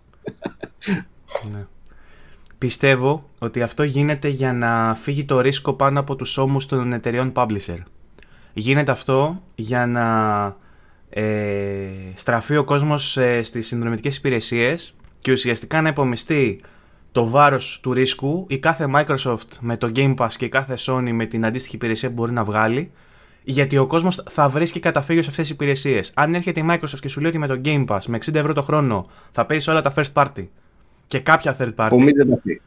Επομίζεται η, η Microsoft το κόστος γιατί είναι ένας κολοσσός που δεν την πειράζει η προσωρινή ζημιά με, παίρνοντας το ρίσκο. Ε, Είναι και, έχει, έχει και τις γνώσεις και τα στοιχεία για να το υπολογίσει κιόλας αυτό. Εσύ, σαν καταναλωτής, δεν μπορεί να το κάνεις αυτό. Αυτοί μπορούν να το κάνουν. Παίρνοντας το ρίσκο, Για να δουν ποιο παιχνίδι του θέλει, ποιο αφήνουμε. Ποιο Πε- παιχνίδι μπορούμε να βάλουμε. παίρνοντας το ρίσκο στη, στη Microsoft την ίδια για, το, για, τις μελλοντικές, για, για τα μελλοντικά econom, economics της εταιρείας του. Δηλαδή υπολογίζουν ότι εγώ θα έχω σε δύο χρόνια θα έχω τόσους πολλούς συνδρομητές που θα έχω τε- τόσο πολλά έσοδα που θα μπορώ να πληρώνω στις εταιρείες για να μου δίνουν το παιχνίδι να το δίνω δωρεάν στο, στο Game Pass. Για παράδειγμα. Δεν ξέρω αν αυτό γίνεται στρα- ε, στρατηγικά ότι δηλαδή ανεβάζουμε τις τιμές για να αποτρέψουμε τον κόσμο από το να αγοράζει τα παιχνίδια του και να στρέφεται στις συνδρομητικές υπηρεσίες. Ε, ή αν γίνεται όντως για τους λόγους που προαναφέραμε δεν θα, θα, δεν θα μπορούσε να σημαίνει και αυτό. Δηλαδή να, να ανεβαίνουν οι τιμές του ώστε να φαίνονται πιο ελκυστικά και τα πακέτα τα συνδρομητικά. Όχι, όχι. Α, αυτά νομίζω είναι η κλασική παραφιλολογία. Όχι, όχι, όχι, όχι. Τι κάνουν Για, γιατί, γιατί μπορεί, μπορεί να έχει αντίστοιχα προγράμματα. Ε, τώρα μιλάμε έχοντας στο μυαλό μας μόνο το Game Pass. Υπάρχει το EA Access. Υπάρχει το της Ubisoft. Δεν ξέρω αν κάνει να το πω αυτό. Θα, θα βγάλει και. ή έχει ήδη. Έχει ήδη και θα βγάλει, θα βγάλει και άλλα πράγματα. Έχει, έχει και η Ubisoft. Θα γίνουν και άλλα πράγματα τα οποία δεν μπορούμε να τα πούμε. Ε, έχει και η Ubisoft κάτι αντίστοιχο, στο οποίο ε, ε, θα μπορείς να πληρώνεις, ξέρω εγώ, 40, 50, 60 ευρώ το χρόνο και να έχεις όλα τα παιχνίδια της Ubisoft.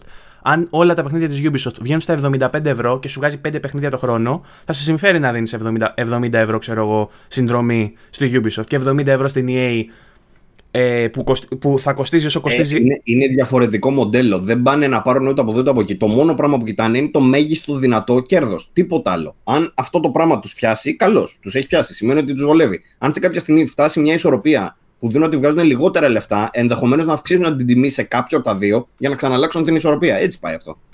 Τώρα στη συγκεκριμένη φάση που είναι εισαγωγικό το κομμάτι και προσπαθούν να το μάθουν στον κόσμο, ναι, προφανώς και θα συμφέρει αυτό. Όπως έγινε και στο Game Pass. Γιατί σου δίνει συνδρομές με ένα ευρώ; Γι' αυτόν ακριβώς τον λόγο. Γιατί σε θέλει για να αποκτήσει μεγάλο κοινό, για να φτιάξει αυτή την ισορροπία.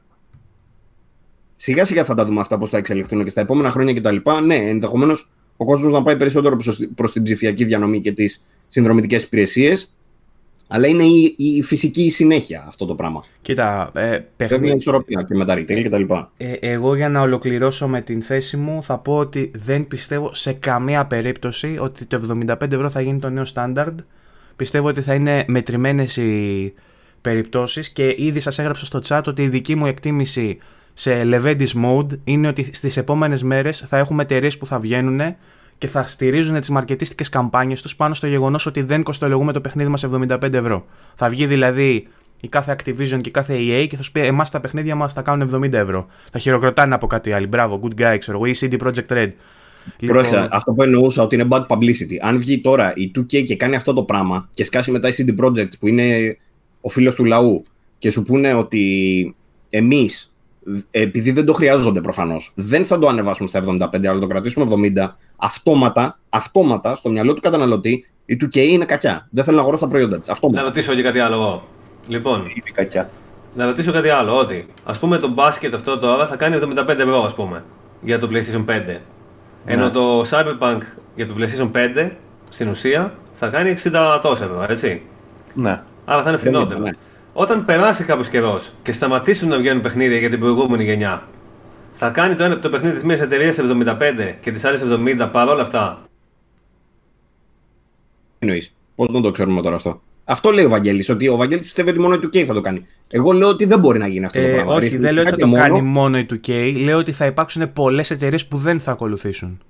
Και θα... Ε, εγώ, εγώ θεωρώ όμως ότι όπως ακριβώς στήθηκε η ισορροπία στα 70 ευρώ πριν από 15 χρόνια, 14 χρόνια, Ακριβώς το ίδιο πράγμα θα γίνει τώρα για τα 75 ευρώ. Δεν μπορεί να το κάνει μόνο ένας. Αν το κάνει μόνο ένας, θα φέρει την κατα... κατακραυγή του κόσμου. Έχω... Δεν το συμφέρει να το κάνει. Δεν θα το έκανε αν δεν ήταν ήδη υπολογισμένο. Λοιπόν, αυτό εννοώ. Έχω κάποια τελευταία ψήγματα ελπίδας μέσα μου για τον κόσμο ότι θα αντιδράσει σε αυτό. Δεν θέλω να πιστεύω ότι θα κάτσει ο κόσμος και θα αγοράζει παιχνίδι 75 ευρώ. Εγώ θα πρωτοστατήσω ε... σε αυτό. Ε, AAA από εδώ και πέρα. Όλα τα σχόλια που έχω διαβάσει ως τώρα είναι εντάξει, μωρέ, δεν πειράζει. Τι 75, τι 70. Έχει, Εγώ το θέλω να αγοράζω στη μισή τιμή μετά. Το λένε όλοι. OK, okay, άμα θέλουν να περιμένουν τα sales δεκτόν, εγώ AAA 75 ευρώ δεν δίνω. Παύλο, ό,τι θέλω από εδώ και πέρα να ξέρεις να μου το φέρνεις για Ξέρεις ποιο το θέμα. Για μας είναι τελείως άγνωστο γιατί εμείς ούτως ή άλλως δεν πρόκειται να αγοράσουμε παιχνίδι 70 ευρώ. Γιατί να αγοράσουμε παιχνίδι 70 ευρώ. Το, το, το Last of Us που έχω μέσα γελάει. Και είμαι, είμαι, είμαι, είμαι και reviewer και είμαι και μέσο. Και το Last of Us που έχω μέσα γελάει. Αλλά. που το αγόρασα. Τι είναι; Πήρες 70. Δεν το πήρες 70. Το πήρα 60, 60 ευρώ, πώ το πήρα, 50, 50 φεύγα. Λοιπόν, τέλος πάντων, ε, κόπηκε το ίντερνετ, κάτι έγινε εντωμεταξύ στο Βασίλη και δεν θυμάμαι για ποιον λόγο, αλλά τσακωνόμασταν, ήμασταν έξω φρενών. Θυμάται κανείς τι λέγαμε; Εγώ είπα ότι εφόσον τώρα είναι πιο ακριβό το παιχνίδι, αν θα είναι και μετά, χωρίς να υπάρχει αντίστοιχη έκδοση για PS4, το ένα πιο ακριβό και το άλλο πιο φθηνό. Δηλαδή τη CD Projekt Red τα παιχνίδια φθηνότερα από τη Star εταιρεία. Α, έλειπες 20 λεπτά δηλαδή. Είπαμε. Ε, έλειπα κάνα δεκάλεπτο. κάνα δεκάλεπτο, έλειπα εντάξει. Εντάξει, ωραία. Βάλτε να δω το βίντεο, να δω τι είπατε και να Θα συνεχίσω. βάλουμε το VAR. Βάλω το κάπου εδώ. Ναι. Τέλος πάντων, Παύλο. Δεν θυμάμαι τώρα τι, Ούτε εγώ τι θυμάμαι. λέγαμε και τα λοιπά. Εντάξει, είναι ότι δεν θέλω τώρα να ξαναλέμε τα ίδια, νομίζω το είπαμε πριν. Να ήσουν εδώ. Εντάξει, δεν πειράζει, έλειπα. Ας ας τα έχω- ας τα έχω ακούσει. Θα, θα μου απαντήσετε, θα το δω την απάντηση. Α, ναι, τώρα θυμήθηκα γιατί έχω το VAR εδώ. Είναι η Ειρήνη δίπλα μου και μου τα λέει. Σου έλεγα εσένα ότι, το, ότι έλεγες εσύ ότι δεν μας επηρεάζει γιατί εμείς τα παίρνουμε για reviews και κάνω εγώ το Last of Us που, είχαμε μέσα, που έχω μέσα γελάει επειδή το αγόρασα. Και σου, και σου έλεγα τέλος πάντων, ρε παιδί μου. Ναι, και, α, μπράβο.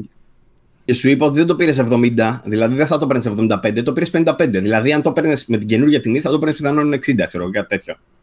Ναι, και μετά. Δεν έχει να λέει αυτό όμως, δεν έχει να λέει αυτό. Δεν έχει καν σημασία αυτό. Εντάξει, οκ, άμα το πάμε έτσι, και αυτό που θα κάνει 75 στην κυκλοφορία και 80, μετά από δύο χρόνια θα έχει φτάσει στα 20, όπως πριν, ας πούμε. Οπότε μια χαρά είναι και πάλι. Ναι, αυτό θα γίνεται. Μα αυτό, αυτό είναι το όλο το Μα νόημα. αυτό θα Το ότι γίνεται, έχει όντως αυτό 75 θα γίνεται. Για αυτούς που τα αγοράζουν Τέλος πάντων, ε, στην αρχή, με το που πιάσουν. ε, μερικ... Συγγνώμη, με το που πιάσουν το παιχνίδι. κάποιος κόσμος λογικά θα κάνει αναλόγως τις επιλογές του, Δε- δεν θα αγοράζει κάποια παιχνίδια, θα αγοράζει κάποια άλλα.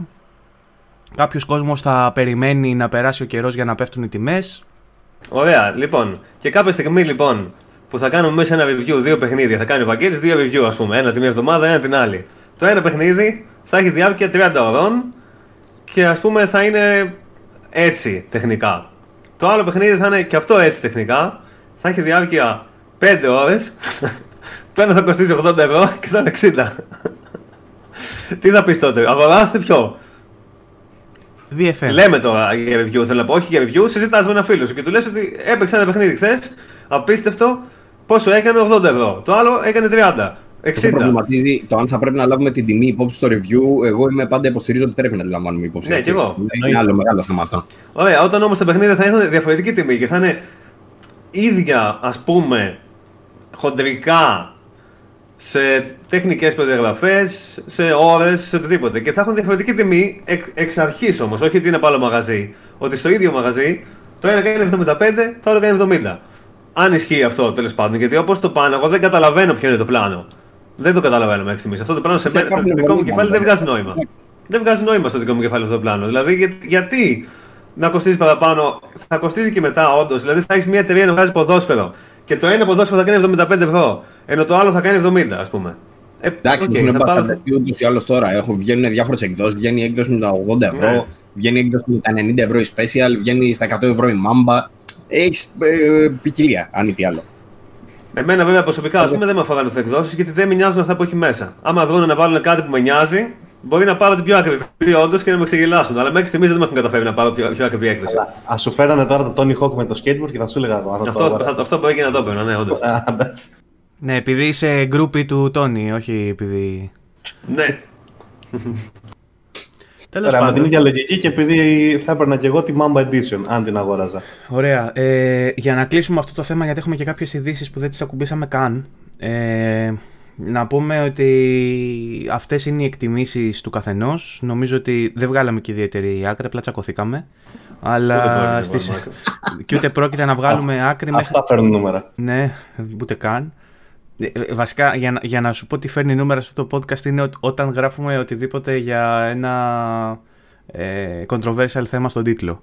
Θα μπορούσε ο τίτλος δηλαδή να είναι το πιο γαμάτο podcast που υπάρχει και να είναι το πιο γαμάτο podcast που υπάρχει, αλλά αν δεν είχε μέσα στον τίτλο PlayStation 5 ή, ή Ghost of Tsushima. Αν έχει PlayStation μέσα. Black Lives Matter. Ναι, οπότε, οπότε ε, πρέπει να βρω τρόπο να βάζω τις λέξεις PlayStation ή κάποιο αποκλειστικό στη Sony, ξέρω εγώ. Βάλει Black... Έχει δίκιο, ρε, ο Άρης. Βάλε άσχετο έτσι. Black Lives Matter. Πάμε, Όλοι- πάμε όλοι λάτρε το στον κάνουν. boobs. Βάζανε, πο- βάζανε παλιά τα tags στο YouTube, ήταν άσχετο το θέμα και είχε από κάτω tags. Πάμελα Άντερσον, nude, boobs. οι, οι πραγματικοί μίστες που παρακολουθούν ε, ακατάπαυστα ξέρουν ότι η ομορφιά βρίσκεται στα άσημα podcast. Αυτά με τα λιγότερα views έχουν υποθεί μεγαλύτερες αλήθειες. Λοιπόν, ε, θα δούμε τι θα, πώς θα διαμορφωθεί. Ποίηση. Ναι, βέβαια. Ε, χάικου. Ε, Ναι, Έτσι. Έτσι, γιατί παίζουμε, παίζουμε και, Haiku. τσου, παίζουμε και, αναλογή σου. παίζουμε το και θείο σου. τσούσιμα, αναλογή σου. Μακα- Μακα- Έχω ρίξει απίστευτο γέλιο με αυτό εντωμεταξύ. Έχω γράψει κάτι χάικου. Όταν, sorry, όταν θα, βγει, όταν θα έρθει το embargo, θα φέρω να διαβάσουμε τα χάικου που έχω γράψει. ε, Λοιπόν. Τέλος πάντων. Να μην λέτε μαλακίες τώρα για το παιχνίδι. Ωραία, Μιλάμε για λοιπόν. το Ghost of Tsushima δεν μπορούμε να πούμε τίποτα. Γι' Α αυτό πούμε για τα έχουμε άλλα να λοιπόν. πούμε. Α πούμε για τα άλλα. Άλλο πράγμα που συμβαίνει τώρα, ε. Α, τώρα Άλλο. Συγγνώμη, συγγνώμη. Δεν άκουσα τίποτα. Πες το πάλι. Για τον Ghost of Tsushima ήθελα να πω για το soundtrack που το έχω τώρα μπροστά μου, να το αναφέρω δύο λεπτά. Ναι. Λοιπόν, βγήκε, έσκασε, το, εμείς το είχαμε δει από πριν βέβαια, αλλά έσκασε η δισούλα ότι το Ghost of Tsushima έχει δύο composers, συνθέτες, για το την ξέραμε εκπληκτική αυτό, ρε. μουσική του. Ξέραμε ήδη. Ναι, ρε, αφού υπάρχει στο YouTube εδώ και κάτι μήνες και γράφεις στο cover, έχει απ' έξω τα ονόματα των ε, συνθετών. Ωραία. Ε, αυτή τη στιγμή με ένα PlayStation Blog τέλος πάντων καινούργιες πληροφορίες βγήκαν στην επιφάνεια ε, και λέει ότι ο, ο, ο audio director στην ουσία τους παρουσίασε. Οι δύο συνθέτες είναι ο Ήλαν Εσκέρι και ο Σιγκέρου Ούμε Ούμε Μπαγιάση. Άκου πώς το έπεται με μπαγιάσει, ρε μαλάκα. Σαν, επι- σαν επίθεση στον Dragon Ball είναι αυτό. Ο- Ο συνθέτης, ο συνθέτης Λοιπόν, εντωμεταξύ, ο ο, ο συνθέτης εντωμεταξύ είναι επικός, έτσι. Έχει, έχει γράψει soundtrack για 7 με ένα στιλέτα και για 2046, πώς λέγεται. Μμ, ναι. Μου γαμάste την είδηση τώρα, αυτό θέλω να πω με τόσο ενθουσιασμό. Ο άλλος ποιος αλλά, είναι; αλλά το, Καταλήξω το ότι- όνομά του όμως δεν το είπες. Αυτούς, ο Εσκέρι και ο Ούμε Ούμε Μπαγιάση. Α, μπράβο, αυτό εννοώ. Πώς το είπες έτσι. Ο άλλος ποιος είναι, δε- ο δεύτερος εντωμεταξύ. Λοιπόν, Σκέρι έχει κάνει, ε, έχει δουλέψει πάνω σε πολλές ταινίες όπως το Layer Cake, Rain of Fire και το 47 Ronin που ήταν με τον ε, Keanu Reeves. ναι. Ε, και επίσης ο Μεμπαγιάση έχει δουλέψει σε Grandmaster 2046 και την ταινία Tekken, ανάμεσα σε άλλα. ναι. Δυστυχώς δεν μπορώ να πω για το Πάμε στη soundtrack. δεύτερη- ο Μου- Δυστυχώς λέω δεν μπορώ να πω για το soundtrack. Ήθελα τόσο πολύ να κάνω σχόλιο. Εντάξει, Καταλαβαίνετε τέλος πάντων, παίρνετε μια εικόνα από την, ε, από την εμπειρία του καθενός, οπότε καταλαβαίνετε στο περίπτωμα τι έχουμε να ακούσουμε. Ήδη είχαμε καταλάβει ότι θα, έχει- Ήταν θα, θα πέσει βάβο στο άντρα γιατί στην παρουσίαση και κάποιο άλλος σκέπτησε τη φλογέρα, ξέρω εγώ. Που πέθανε τα φύλλα. Τι γάμα την παρουσίαση. Τέλος πάντων, Ε, το και- soundtrack, το Και είναι soundtrack και δίσκος, ε. Vinyl. Ναι, ναι. Το soundtrack μπορεί να είναι και ό,τι καλύτερο έχω ακούσει ποτέ, μπορεί και όχι. Πάγκο, αρχίσει και το γαμάς λίγο. όμως. Σε κάθε παιχνίδι τα ίδια λέει, ρε. Ε, ρε, πω, πω. Βγαίνει το Κουραστικό. Ori το ίδιο. Βγαίνει το Last of Us το ίδιο. Τώρα το Αλλά Tsushima κα- το ίδιο. ξέρεις τι όμως, ε, ενώ γενικά ρε παιδί μου μου αρέσει να του λέω μαλακίες, αυτή τη φορά ίσως, ίσως έχει και λίγο δίκιο γιατί όντως έχουμε δει εκπληκτική χρονιά για τα soundtrack. Εκπληκτική πραγματικά. Είτε το, είτε το Ori να πιάσεις, είτε το Final Fantasy, είτε τε- κάποιο άλλο παιχνίδι που μπορεί και να παίζουμε τώρα. Το έχω γράψει, Ε, σε τέσσερα reviews έχω γράψει φέτος ότι είναι το καλύτερο soundtrack που έχουμε. Δεν ξέρω, καλό είναι αυτό, καλό είναι. ε, τέλος Αυτά ήθελα να πω. Βα- Βασίλη, σε διέκοψα πριν για να πω για το soundtrack του Τσουσίμα. Ήθελες κάτι άλλο να πεις; Ναι, ήθελα να πω ότι πλέον εκτός από τα ότι ανεβάζουν τιμέ, αρχίσαν να χώνονται σαν τα πόδια κιόλας οι developers να βγάλουν λεφτά και από σειρές και ταινίες. Έχετε δει πόσα, πόσα παιχνίδια πάνε σε σειρές και τέτοια τώρα τελευταία. Μετά το, μετά το Witcher βασικά. Είδαμε Ε, τελευταίο. έχει Fall... Ε, βγήκε το Witcher και έγινε επιτυχία. Και μετά ανακοινώσανε Last of Us. Ε, Fallout τώρα. Σήμερα, σειρά. σήμερα το διάβασα αυτό για το Fallout. Disco Elysium. My Ε, Friend και αυτό, 5. δεν, αυτό δεν έχει φτιαχτεί. Λέει ότι ψάχνουν ενεργά. Ναι, εντάξει, δεν Για έχει να το σημασία. ε, Χωθήκανε. Cuphead έχω δει. Κάποιοι- Α, ναι, ρε. Ναι. Τα Ε, πάντα. σε φάση Netflix έχω- είναι αυτό. Νομίζω ναι. Έχουν χωθεί όλοι τώρα. Πέτυχε το Witcher και σου λέει κάσε να βγάλουμε και από εκεί ένα φράγκο τώρα, αφού είναι καλή περίπτωση. Πάντως Ε, εντάξει. φίλε, μα, μα, Cyberpunk. ο συνδυασμός τηλεόρασης και video games Ναι, στην Cyberpunk ουσία δίνει όντως. boost και στους δύο μετά. Ελπίζω να είναι το, όλα που θα βγαίνουν τουλάχιστον επίπεδο Witcher. Οι σειρές, τουλάχιστον. Μακάρι, μακάρι. Να μην πάμε στη- στην παλιά εποχή με το Blood Rain και το House of the Dead και τέτοια ξανά δηλαδή. Ναι. Καλτήλα. Ε, το Fallout είδαμε ποιος το κάνει. Ποιος εννοείς, ποιος θα δημιουργεί ή ποιο κανάλι; Ναι, ναι, ναι. Ποιο, ποιο, ποιο κανάλι, HBO, Netflix, τι Amazon. κατά. Νομίζω πως είναι Amazon. Α, Μα Δεν είμαι σίγουρος 100%. Ενδιαφέρον. Έτσι μου φαίνεται. Bethesda λέει και Amazon, μου φαίνεται. Άμα δεν κάνω λάθος. μάλιστα. Interesting. Ναι. Ωραία. Λοιπόν, ε, θα δούμε πώς θα διαμορφωθεί το τοπίο με τις τιμές και αυτά με τις ειδήσεις που βγαίνουν. ε, λογικά θα έχουμε κι άλλες μέσα στις επόμενες μέρες με όλα αυτά που προέβλεψα σαν Λεβέντης και με όλα αυτά σαν- που, που δεν προβλέψαμε ποτέ. Ε, γιατί, είναι, γιατί είναι και λίγο το, το gaming είναι και λίγο απρόβλεπτο. Πολλές φορές έχουμε πει και πράγματα που δεν είχαν καμία βάση στο τέλος, βγήκαν τελείως διαφορετικά. Οπ- Πολλές φορές λέμε πολλές μαλακίες και απλά κάποιες πετυχαίνουν. Ε, Αυτές που πετυχαίνουν θέλουμε να σας τρίβουμε στη μούρη. Ναι, Ε, αυτό είναι, άμα λες 100 μαλακίες με πετύχει μία, ξέρω εγώ. ναι. Πολλά πράγματα δουλεύουν έτσι στη ζωή. Δεν θέλω να, να, να τα θίξω. Λοιπόν, και φεύγουμε λοιπόν από το βασικό θέμα που ήταν αυτό και ο μεγαλύτερος δώρος ήταν αυτός που έγινε για να πάμε να δούμε μερικές ειδήσεις. Λοιπόν, Συγγνώμη. Fallout TV series, Amazon Studios όντως, co-creators από το Westworld. Καλό. Α, ναι, σωστά. Ναι, είναι και αυτό. Όχι απλώς δεν γίνονται σειρές. Έχει ανέβει πάρα πολύ το level. Α πούμε το Last of Us, ξέρω εγώ, είναι το Chernobyl. Οι creators. Ε. Έχει ανέβει δηλαδή Ε, το. σειρές, τέλος πάντων. Πώς Είναι- και δεν ανέφερες. Είναι high class, ρε παιδί μου. Δεν είναι ξέρω εγώ πλέον ότι είναι μια παρακμή που την κάνει ένας καλτήλας εκεί πέρα σκηνοθέτης και τέτοια. Τι να Πώς και δεν αναφέρω. ανέφερες Α, το my Doom. friend Pedro. Ποιο, το Doom; Dune, Dune. Ποιο, το Doom; Dune. Α, Dune. Dune. Ε, τέλος πάντων, ναι. το Doom ήταν καλύτερο. Εντάξει, η ταινία Doom ήταν καταπληκτική. Επειδή μας, ε, μας έλεγες για τα... μας έστελνες κάτι φωτογραφίες, κάτι υλικά Ναι. για Αυτό αναμένεται καυτό. Και επίσης διαβάζω τώρα η Legendary Television, η Legendary η γνωστή η εταιρεία που έχει βγάλει ταινίες Batman κτλ. Ε, My Friend Pedro για TV adaptation και αυτό. Και θα είναι Πριν R-rated. από δύο λεπτά το είπα. My Friend Pedro. Ναι, ναι, Ναι, το Α, είπα. Συγγνώμη, δεν το άκουσα. δεν Παύλο, πειράζει. Επανάληψη. με έχεις κάνει είναι- mute. Δεν άκουσα αυτό μάλλον. Το Μήτρη, συγκεκριμένο. μήτρη μαθήσεως. Λοιπόν, My friend Παύλο. ε, λοιπόν, να προχωρήσουμε; Ναι. Ε, να ξεκινήσουμε λίγο ανάποδα αυτή τη φορά. Συνήθως λέμε τα τσάμπα παιχνίδια στο τέλος. Ας τα πούμε τώρα στην αρχή. Να κολλήσουμε και με το προηγούμενο. Τι εννοείς; Με τα, τα, τα PlayStation Plus, δεν τα ναι, έχουμε αυτό πει; θα έλεγα. Ναι. Λοιπόν, ανακοινώθηκαν τα δωρεάν παιχνίδια για τον μήνα Ιούλιο, τα οποία έχουν ε, ως εξής. Ε, θα γίνουν διαθέσιμα την 3η 7 Ιουλίου και είναι τα NBA 2K20, το Rise of the Tomb Raider 20 Year Celebration Edition και το Erica. Λοιπόν, τώρα, NBA είχαμε τις πρώτες αντιδράσεις εντωμεταξύ γιατί είχε, πέσει, είχε γίνει μια έκπτωση, πόσο είχε 5 δολάρια, το είχαν ρίξει λίγο πιο κάτω. 3 ευρώ, 3 ευρώ στο προ- Xbox και 5 στο PlayStation. Μμ. Ε, και γκρίνιαξε κάποιος κόσμος ότι και καλά το είχαν δώσει σε έκπτωση και τώρα το δίνει το Plus. Και... Αλλά δεν έχουν άδικο. Ναι, αλλά το έκανε όπως είχε πει και ο Άρης πολύ σωστά, το κάνει 2K, δεν το κάνει η Sony. Αυτό ισχύει, ναι. Επίσης το Tomb Raider λέει να το έχουμε όλοι πάλι. Εγώ δεν το έχω. Είναι- Εντάξει, έλα. Είναι η δικαιολογία. Απλά η ιστορία μαλακία της Sony αυτό το μήνα ήταν ότι δεν έβγαλε το Tomb Raider μπροστά. Μόνο και μόνο δηλαδή λόγω πωλήσεων έβγαλε το 2K μπροστά. Αλλά έκανε μαλακία γιατί όντως ήταν αυτό που θα το είχε πάρει ο κόσμος τώρα με τα 3 ευρώ. Έπρεπε να βγάλει το Tomb Raider μπροστά. Εν τω μεταξύ, το 2K είναι παιχνίδι του 7-7,5 ξέρω εγώ. Και το Tomb Raider είναι παιχνίδι του 8-8,5. Και μόνο και μόνο επειδή πουλάει παραπάνω το 2K είναι μπροστά στο προθετικό. Εδώ ακόμα και το Erica είναι παιχνίδι του 7,5 ξέρω εγώ.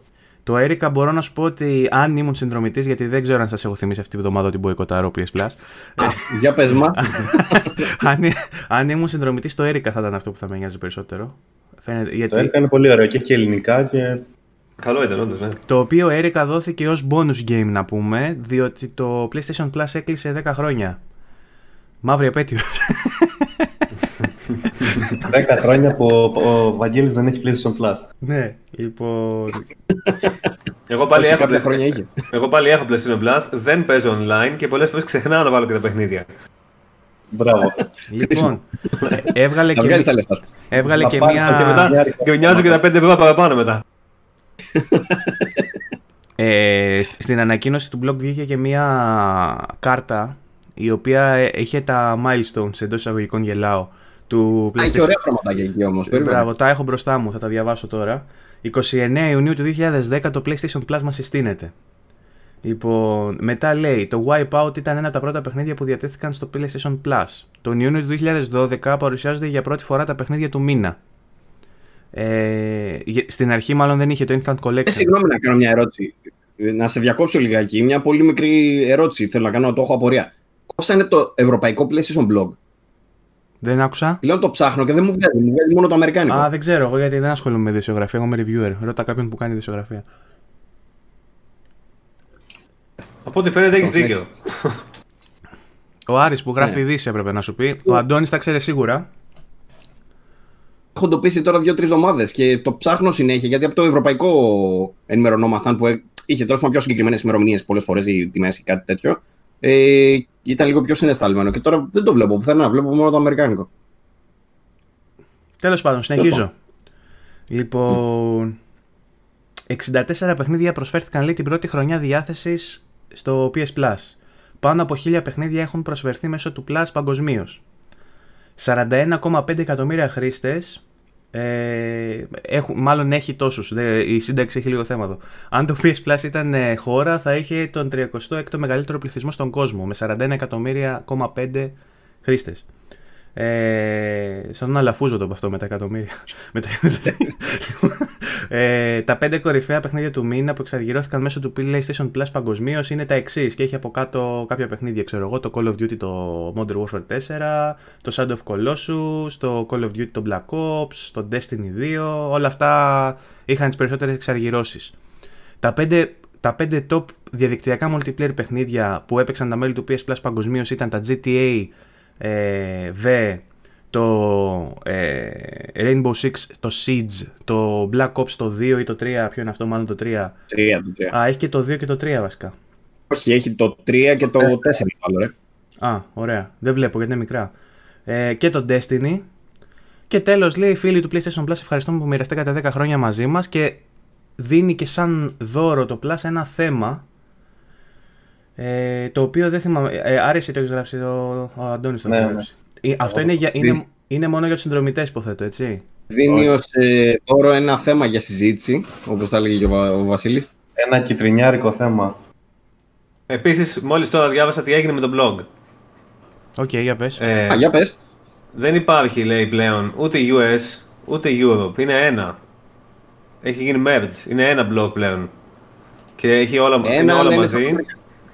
Τι είναι; Είναι το Αμερικάνικο όμως, δεν είναι αλλάξει το όχι, Αμερικάνικο. Όχι, όχι, όχι. Δεν είναι το Αμερικάνικο. Λέει. Είναι, είναι βασισμένο λέει, στο Αμερικάνικο, αλλά λέει πλέον όποιες ε, πληροφορίες είναι specific για Ευρώπη ή Αμερική, ας πούμε, θα τις έχει στο ίδιο post. Θα τις αναφέρει okay. όλες. Δεν θα είναι δηλαδή πρέπει να μπει στο διαφορετικό. Θα γράφει δηλαδή δολάρια slash ευρώ, ξέρω εγώ. Μάλλον. Ωραία. Τέλος πάντων, δεν το χρειάζεται ο κόσμος στο PS Blog γιατί μπαίνει και διαβάζει vg24.gr. Αλλά... Ναι, ισχύει Έτσι. Γράψαμε, γράψαμε σήμερα για το θέμα, δεν το έχει διαβάσει άνθρωπος. Δεν χρειάζεται να τα λες τα νούμερα μας, τα infographics μας. Λοιπόν. Ε... το, το λέει για να τους πει: Μπείτε να διαβάσετε, ρε. Δεν διαβάζετε πλέον. Αυτό θέλει να πει ο, ο Άρης. Μπείτε να το πάρετε το, το θέμα. Είναι δωρεάν για όλους. Λοιπόν. Ε, και φεύγουμε από το στρατόπεδο της Sony τώρα για να πάμε στο στρατόπεδο το πράσινο της Microsoft και να δούμε τα, τις νέες προσθήκες στο Xbox Game Pass για Xbox One και PC. Λοιπόν, οι νέες προσθήκες λοιπόν αναλυτικά είναι ε, οι ακόλουθες και να βάλω και εικόνα. 1η Ιουλίου έχουμε το Out of the Park base, bas, ε, Baseball, Out of the Park Baseball 21 και Soul Calibur ε, το 6 για το Xbox One είναι αυτό, ενώ το Out of the Park είναι για PC. Στις 9 Ιουλίου έχουμε το Crosscode για κονσόλα και το Fallout 76 για κονσόλα και PC. Να πούμε εδώ ότι το Fallout 76 πλέον παίζεται. Ναι, έχει παίξει πρόσφατα ο Βασίλης, λέει ότι παίζεται. Παίζεται πλέον. Έχει quest, έχει NPCs, έχει ιστοριούλε, είναι ok γενικά. Εντάξει. Σχέση με τον εμετό που ήταν όταν είχε βγει. Καμία σχέση. Τώρα, άμα έβγαινε τώρα, μπορεί να έπαιρνε και 7, ας πούμε, με λίγο τέτοιο. Ή Εντάξει, 7, εγώ θα βάζα 6,5 ας πούμε, τέτοιο βαθμό θα βάζα τώρα. 7,6. Δηλαδή, 76, μεγάλη άνοδος από το. Ναι, 7,6 τα άκουσα. ναι, ήταν αυτό. Μεγάλη άνοδος. Έχει quest πλέον. Παλιά ξέρεις δεν είχε. Είχε ένα quest line που ήταν χωρί NPCs. Mm-hmm. Με holotapes και τέτοια που άκουγες. Πλέον έχει ανθρώπους, έχει ιστοριούλα, καινούργια και την παλιά ταυτόχρονα. Συνδέονται κάπως. Είναι. Ωραία. Ε, να υπενθυμίσουμε στους φίλους που έχουν Game Pass και δεν έχουν παίξει ακόμα τα ακόλουθα παιχνίδια ότι θα αποχωρήσουν σύντομα και μιλάμε για το Blazing Chrome για κονσόλα και PC, το Dead Rising 4 για κονσόλα και PC, το Metal Gear Solid το 5 για κονσόλα και PC, το Time Spinner για PC, το Un Unavowed για PC και το Undertale για PC. Αυτά τα παιχνίδια σύντομα θα, θα την πουλέψουν από το Undertale παιχνιδάρα. Ισχύει. Οπότε για αυτά τα παιχνίδια όσοι δεν τα έχετε δοκιμάσει ακόμα, προλαβαίνετε δεν προλαβαίνετε, βάλτε να τα παίξετε. Λοιπόν, αυτά ε, και για την Microsoft. Ε, έχω εδώ μπροστά μου ανοιχτό, ανοιχτό το θέμα του NBA ακόμα για τις εκδόσεις που βγήκαν, αλλά νομίζω έκανε ο Άρης μια αναφορά, δεν χρειάζεται να επανέλθουμε στο θέμα. Τα είπαμε αυτό. Τα είπαμε για τον Gob και τα σχετικά. Λοιπόν, και έχουμε και ανακοίνωση ε, ημερομηνίας κυκλοφορίας για το Horizon Zero Dawn στα PC. Λοιπόν, η Guerrilla ανακοίνωσε πως το παιχνίδι θα κυκλοφορήσει ε, στη, σαν μια complete edition μαζί με τα expansion που λεγόταν Frozen Wilds. Ε, στις 7 Αυγούστου θα γίνει αυτό σε Steam και Epic Game Stores με τιμή 49 και 99. Λοιπόν, η έκδοση θα υποστηρίζει ultra wide αναλύσεις αλλά θα διαθέτει και επιλογή για ξεκλείδωτο frame rate που σημαίνει ότι θα, μπορείτε, θα μπορεί να τρέξει με όσα FPS μπορεί να στηρίξει το μηχάνημα του χρήστη. Επίσης θα διαθέτει διάφορες επιλογές για το χειρισμό, ένα εργαλείο benchmark αλλά και την επιλογή για render 120 fps με τις ανάλογες ρυθμίσεις. Θα προσφέρει βελτιωμένες αντανακλάσεις και δυναμική βλάστηση. Δεν είχε δυναμική βλάστηση στο PlayStation. Ε, θα είναι πιο δυναμική τώρα, ξέρω εγώ. Δεν ξέρω, Παύλος θα γυρίσει. Δυναμικότερη βλάστηση, μάλλον. Λέει dynamic foliage, τι να σου πω.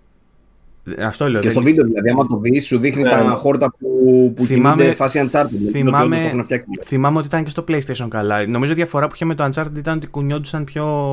Ξέρεις, όταν τα ακούμπαγες κουνιόντουσαν. Αυτό. Τώρα πρέπει να το κάνει αυτό μόνο στο PC. Στο PlayStation δεν νομίζω να το κάνει αυτό. Μμμ. Και επίσης λέει, επειδή θα είναι complete edition, θα έχει μέσα και κάποια καλούδια, γράφει ο Παύλος. Ε, κάποια outfits, ε, ένα τόξο. Και άλλα outfits και άλλα τόξα. Τέλος πάντων. Περισσότερα outfits, περισσότερα τόξα. και, και θα έχει και ένα artbook σε ψηφιακή μορφή. Οπότε μετά τον Death, Ωραία. μετά τον Death Τρέιλερ Stranding. έχει ενδιαφέρον πάντως, αν το έχεις βάλει να παίξεις. Όχι, δεν θα το καταλάβουν από εμάς γιατί γράφουμε στα 30 frames, αλλά έχει ενδιαφέρον γιατί δείχνει το παιχνίδι να τρέχει στα 60 frames και δείχνει γαμάτο. Άντε ρε. Γαμάτο. Κόλλησε ο Παύλος. εντάξει, ξεκόλλησε. Ε, ναι, εντάξει. Καλώς ήλθες στο 2001 για PC. Μια φορά ρε μαλάκα να πω κάτι καλό για αυτό το πράγμα και να μην, να μην πετάξει την, την, την μπουρδα σου. Δηλαδή, Ε, δεν μα μπορώ να είναι- κάνουμε ένα πολιτισμό διάλογο Μα μια σου, φορά. σου λέει ότι έχει 120 FPS και εσύ μου λες «Ε, έχει 60 FPS. Φανταστικό, φοβερό. Λέει ότι θα μπορεί να τρέχει στα 120. Το, το, θα, θα μπορεί να τρέχει ας πούμε, με, με ξεκλείδωτο. Στα 120 τώρα δεν υπάρχει λόγος να το βάλεις. Θα, θα ρίξει όλα τα υπόλοιπα assets. ναι, καλά. Ε, Καλά. Η δικιά μου η 280, έλα, πες μας τι έχεις. ε, θα, ε, σκοπεύω να πάρω 30-80 εκεί να δεις flexing που θα κάνω. Σε κάθε επεισόδιο θα το λέω. Λίμα, άμα δώσεις τόσα λεφτά θα πρέπει, ναι. Ε, Να Μιας βγάλει και τα είπες λεφτά. αυτό εντωμεταξύ να αναφέρω ότι βγήκε και μια είδηση που λέει για το Death Stranding ότι θα, μπορεί, θα, θα τρέχει με DLSS 2 και με μια RTX 2060 θα μπορείς να παίξεις 4K. Πώς φάνηκε; Καλώς, καλώς. Ήρθε η ώρα να πάρεις μια 2060 που είναι έτσι και πιο οικονομική να παίξεις και εσύ σαν άνθρωπος Death Stranding ρε παιδί μου Να γιατί το βάλεις στο λάπτοπ. προφανώς και χρειάζονται άλλες 50 ώρες να υποφέρεις με το Death Stranding για να το νιώσεις καλύτερα να το... Να το... Μιας και λέμε για Death Stranding, είδατε που λένε ότι παίζει ο Kojima να φτιάχνει και άλλο παιχνίδι στο σύμπαν του Death Stranding, ε; Ε, βγήκε... Αλλά αυτό νομίζω ότι βασίζεται όμως σε μαλακία γιατί απλά είδανε στην ναι. εικόνα ένα art δίπλα που μπορεί απλά να είναι από το προηγούμενο παιχνίδι, ξέρω. Δεν σημαίνει τίποτα. Ε, Εν τω Ένα άλλο μεταξύ- δίπλα, αυτό ακριβώς. Εν τω Ναι. μεταξύ το πιο α, ανούσιο πράγμα που μπορείς να κάνεις στην ειδησιογραφία του gaming είναι να κάτσεις να, να παρατηρήσεις τα social media του Kojima και να Το βάλεις Kojima. είδηση. Ο τύπος είναι ικανός να ποστάρει Ισχύει. ένα χρησιμοποιημένο, χρησιμοποιημένο μιξομάντιλο στο feed του, ξέρω εγώ, και από εκεί να, να έχει πάνω μια, Για μιξού, να παίξουν μετά. μια μιξούλα στο Επειδή σχήμα έχει κάνει- του Norman Reedus και να Έχει πούνε κάνει Α, κάποιες Silent φορές Hill οπότε. όντως- ναι, ισχύει. Επειδή έκανε κάποιες φορές όντως κάτι παράξενα τέτοια, μετά νομίζουν όλοι ότι κάθε post που κάνει έχει γρίφο από πίσω. Ναι. Τέλος πάντων. Τώρα, ε, είχαμε και μία είδηση από την Moon Studio ε, για την πιθανή κυκλοφορία του ε, Ori and the Will of Wisp στο Switch όπου σε ένα subreddit που μιλούσαν για το παιχνίδι ρωτήσανε ε, αν θα το δούμε και το Ori όπως είδαμε το πρώτο με την Definitive Edition στο Switch ε, αν θα δούμε και το Will of Wisp στην κονσόλα της Nintendo και η απάντηση από την εταιρεία ήταν ότι το Nintendo Switch είναι μια πλατφόρμα που την αγαπάμε πολύ αλλά αυτή τη στιγμή δεν υπάρχει σκέψη για μεταφορά του παιχνιδιού στη- στην ε, κονσόλα. Ε, ο τίτλος ε, τρέχει στα 60 fps λέει οργανικά και για να γίνει αυτό πρέπει να γίνουν μεγάλες αλλαγές ε, για, να, για να μπορέσει να παίξει στα 60 fps στο Switch οπότε κρίνεται το έργο πάρα πολύ δύσκολο και ακόμα δεν υπάρχει στα πλάνα τους ωστόσο είπαμε DLSS 2, κουράγιο, θα, κάτι θα γίνει μη σας νοιάζει. Αυτό το λέω εγώ έτσι, δεν το πάνε αυτοί. Θέλω να Δεν ξεκα- το βλέπω, αλλά εντάξει. ναι, λοιπόν. Ωραίο το Will of Wisp, το θυμήθηκα πάλι τώρα που το συζητήσαμε σήμερα ήδη δύο φορές για Από το τα καλύτερα soundtrack που έχει. Και, και soundtrack και γενικότερα νομίζω και από τα καλύτερα παιχνίδια της γενιάς είναι. Από τα platformers λίγα ακόμα υπάρχουν ε, στη γενιά σαν το όρι.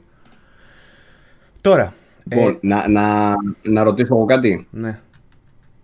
Ε, έχετε ξαναδεί παιχνίδι να ξεκυκλοφορεί, Ναι, Τι εννοείς; βγει ρε παιδί μου σε release και μετά να σου λέει, όπα, το παίρνω πίσω. το Walking Dead της... Ε... Όχι. Γαμάτο, γαμάτο. Το Δεν Devotion, Όχι, αν- εκείνο αν δεν δεν κάνω νομίζω. λάθος. Δεν βγήκε ποτέ σε κονσόλες.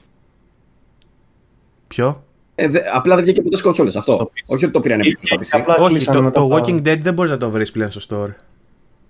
Α, δεν υπάρχει καν. Όχι. Το Εγώ μιλάω Devotion. για μια άλλη περίπτωση. Ε, α, Βασίλη, ποιο λες, Το Devotion. ήταν αυτό. Ένα παιχνίδι τρόμου. Ε, Ταϊβάν, από την Ταϊβάν που είχε βγει και είχε Αυτό γίνει που χαμός. βγάλε και το άλλο. Το... Ναι, ναι. Που είχε γίνει χαμός και μετά το. επειδή έγινε χαμός, το πήγανε πίσω. Και δεν υπάρχει στο Steam. Ενδιαφέρον. Επίσης Ε, είναι πάρα έχω- πολύ ωραίο. Πάρα πολύ ωραίο το Devotion. Το πρόλαβα. Καλό. Τι τύπου, Τι; τι τύπου, τι είδος; Είναι πρώτο προσώπου. Ε, τρόμου από το στυλ, σε στυλ, πώς να το πούμε τώρα, ε, όχι επιβίωση και τέτοια, πιο πολύ story driven, σαν walking simulator που λέει ο λόγος, τέτοια φάση με κάτι γρυφάκια, Ναι. πολύ ωραίο. Θέμα που δεν μπορεί να το βρει κανείς πουθενά τώρα. Μμμ. Ε, υπάρχει τρόπος, Ε, αλλά ο εντάξει. κόσμος του Ιντερνετ βέβαια είναι μεγάλος. Λοιπόν, ε, ε, κα- εγώ κάπου αλλού ήθελα να πάμε όμως. Ε, ήθελα να αναφερθώ στο πρώτο παιχνίδι της Amazon. Το οποίο είναι το Crucible. Α, Το οποίο δεν ξέρω αν το δάτε. ε, Αλλά λέει ότι. εγώ το έχω, Χάσα από παίξει, beta. το έχω παίξει πολλές ώρες βασικά σε beta. Μπράβο, το θυμάμαι που το συζητάγαμε ξανά. Βγήκε κανονικά στις 20 Μαου, κυκλοφόρησε το παιχνίδι και η εταιρεία αποφάσισε να το ξαναγυρίσει σε beta. δηλαδή βγάλε ένα update που σου λέει ότι ξαναγυρνάμε από τη Final Edition, ξαναγυρνάμε σε 0, κάτι ξέρω εγώ. Πάνω σε αυτό είναι. Κρίμα. Ε, δεν το έχω ξαναδεί ποτέ αυτό το πράγμα. Οι τύποι προ- ε, δεν είχε καλό release το παιχνίδι, δεν τα πήγε καθόλου καλά. Είχε και προβλήματα λένε, αλλά και γενικά δεν έφαγε κράξιμο. Ε, και η αλήθεια είναι ότι ε, α- απορώ τι νόημα έχει αυτό το πράγμα. Δεν το έχω ξαναδεί. Ναι, οκ. Είναι free αυτό; Ε, νομίζω όχι. The update suggests that potential players purchase the game. Ναι, για να λέει για αγορά, μάλλον όχι. Δηλαδή το αγοράσανε αυτοί για full game και δεν το ξαναγύρισε σε beta; Καλά, είχε, Ε, αυτό- νομίζω είχε και early access και τέτοια αυτό, ρε. Απλά είχε μπει στη φάση final και ξαναγύρισε σε beta. Μοναδικά πράγματα Είναι για αυτό να που μου έπαιζε ο χαμηλά. Βαγγέλης. Δεν σ' άκουσα, Άρη. Είναι αυτό που έπαιζες εσύ που έκανε έλεγχο ο κόσμος από το Twitch, τι ήταν. Λέω για άλλο είναι αυτό; Νομίζω είχε και τέτοιες λειτουργίες, αλλά δεν τις δοκίμασα αυτές εγώ. Εγώ έπαιξα. Νομίζω όμως Οκ. είχε και αυτό. Ε, διαβάσα πρόσφατα το μεταξύ, έχει, έχει σχέση λίγο με αυτό το πράγμα, για ένα opinion στο Games Industry το site, που έλεγε ότι μια πολύ σωστή ατάκα, ότι η Amazon και η Google μπαίνουν στο gaming δυναμικά, αλλά για τους λάθος λόγους. Και νομίζω ότι είναι μεγάλη αλήθεια αυτό το πράγμα. Δηλαδή, δεν, νομίζω ότι όχι μόνο δεν κατανοούν το τι πάνε να κάνουν, ε, τα business μοντέλα τους δεν δουλεύουν πολύ απλά γιατί απλά δεν πιάνουν το gaming. Δεν, δεν μπαίνουν για το σωστό σκοπό. Δεν μπαίνουν για να δώσουν στους παίχτες αυτό που θέλουν και κατά συνέπεια δημιουργούνται τέτοια φαινόμενα σαν το Crucible. Είναι σαν το Stadia. Ή σαν το Stadia. Άρα, που στη τι να πω γάμο το. Ε, Σε ελπίζουμε να πάνε λίγο καλύτερα αυτά. Ε, Βαγγέλη, σε διάκοψα πριν κάτι άλλο έλεγες. Όχι, ειδήσεις έλεγα. Α, τι ήθελες να πεις; Τίποτα. Έχουμε και άλλα νέα. Γε- Τα, πε- τα επόμενα είναι ε, σχεδόν φήμες. Τουλάχιστον το ένα. Το άλλο επιβεβαιώθηκε πριν λίγο από ό,τι είδα. Επιστρέφει το test drive, παιδιά. Το θυμάστε το test drive; Ναι. Κούμπανο. Κάτι είχαμε ξαναναφέρει γι' αυτό, δεν είχαμε Είχα- πει. ε, όταν είχε πρωτοβγεί το αρχικό το rumor ότι επιστρέφει το test drive και λέγαμε κιόλας ότι ήταν decent παιχνιδάκι. Ότι έλεγα εγώ ότι έχω ιστορίες με το 2, ότι έπαιζα αρκετά. Παραδόξω έπαιξα πάρα πολύ. Test Drive 2 το είχα τελειώσει. Ήταν το Forza Horizon πριν το Forza Horizon. Μπράβο, ναι. Το, στο 2 θυμάμαι ότι σ' άφηνες στην Ήμπιζα και έκανες κύκλους. Ξέρω εγώ, είχε όλο το νησί και έκανες βόλτες με διάφορα αυτοκίνητα. Λοιπόν, βγήκε λοιπόν ένα τιζεράκι. Α, Άκη, μισό λεπτό. Αυτό που διακόπτω λίγο. Ε, βασικά δεν αφορά κανέναν γιατί το podcast βγαίνει τη Δευτέρα, αλλά ισχύει ότι είναι τζάμπα το, P- το PlayStation το multiplayer τώρα. Ναι, ναι. Ναι. Το PS Plus είναι τσάμπα για το Σαββατοκύριακο, αλλά εμείς γράφουμε Σαββατοκύριακο, θα βγούμε Δευτέρα, οπότε. Νομίζω, νομίζω θα είναι και σε άλλα Σαββατοκύριακα, δεν θα είναι, δεν θα είναι μόνο σε αυτό. Δεν ξέρω. Δεν ξέρω. Και να είναι χάρισμα. Λοιπόν, ε, Τι μποϊκοτάρουμε. βγή- βγήκε, ένα, βγήκε ένα teaser από την Nacon. Α, Nacon νομίζω λέει. Nacon ή Nacon ρε Παύλο; Nikon. Nacon η οποία, Nacon.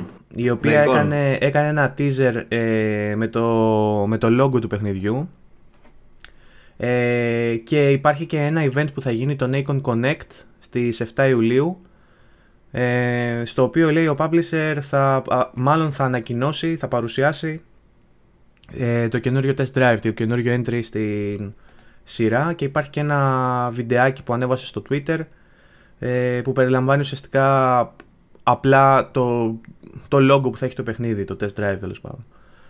Ε, αυτά. Αυτό με το test drive. Και μετά έχουμε και μία φήμη που μας έρχεται από την Ubisoft ότι θα έχουμε στο event του Ubisoft Forward που θα γίνει στις 12 του μήνα μάλλον θα έχουμε και παρουσίαση ενός καινούριου Far Cry παιχνιδιού του Far Cry 6 στο οποίο φημολογείται ότι Θα δείξει λίγο ενθουσιασμό. ε, ναι, μου αρέσουν τα Far Cry, η αλήθεια είναι. Ε, Φαίνεται.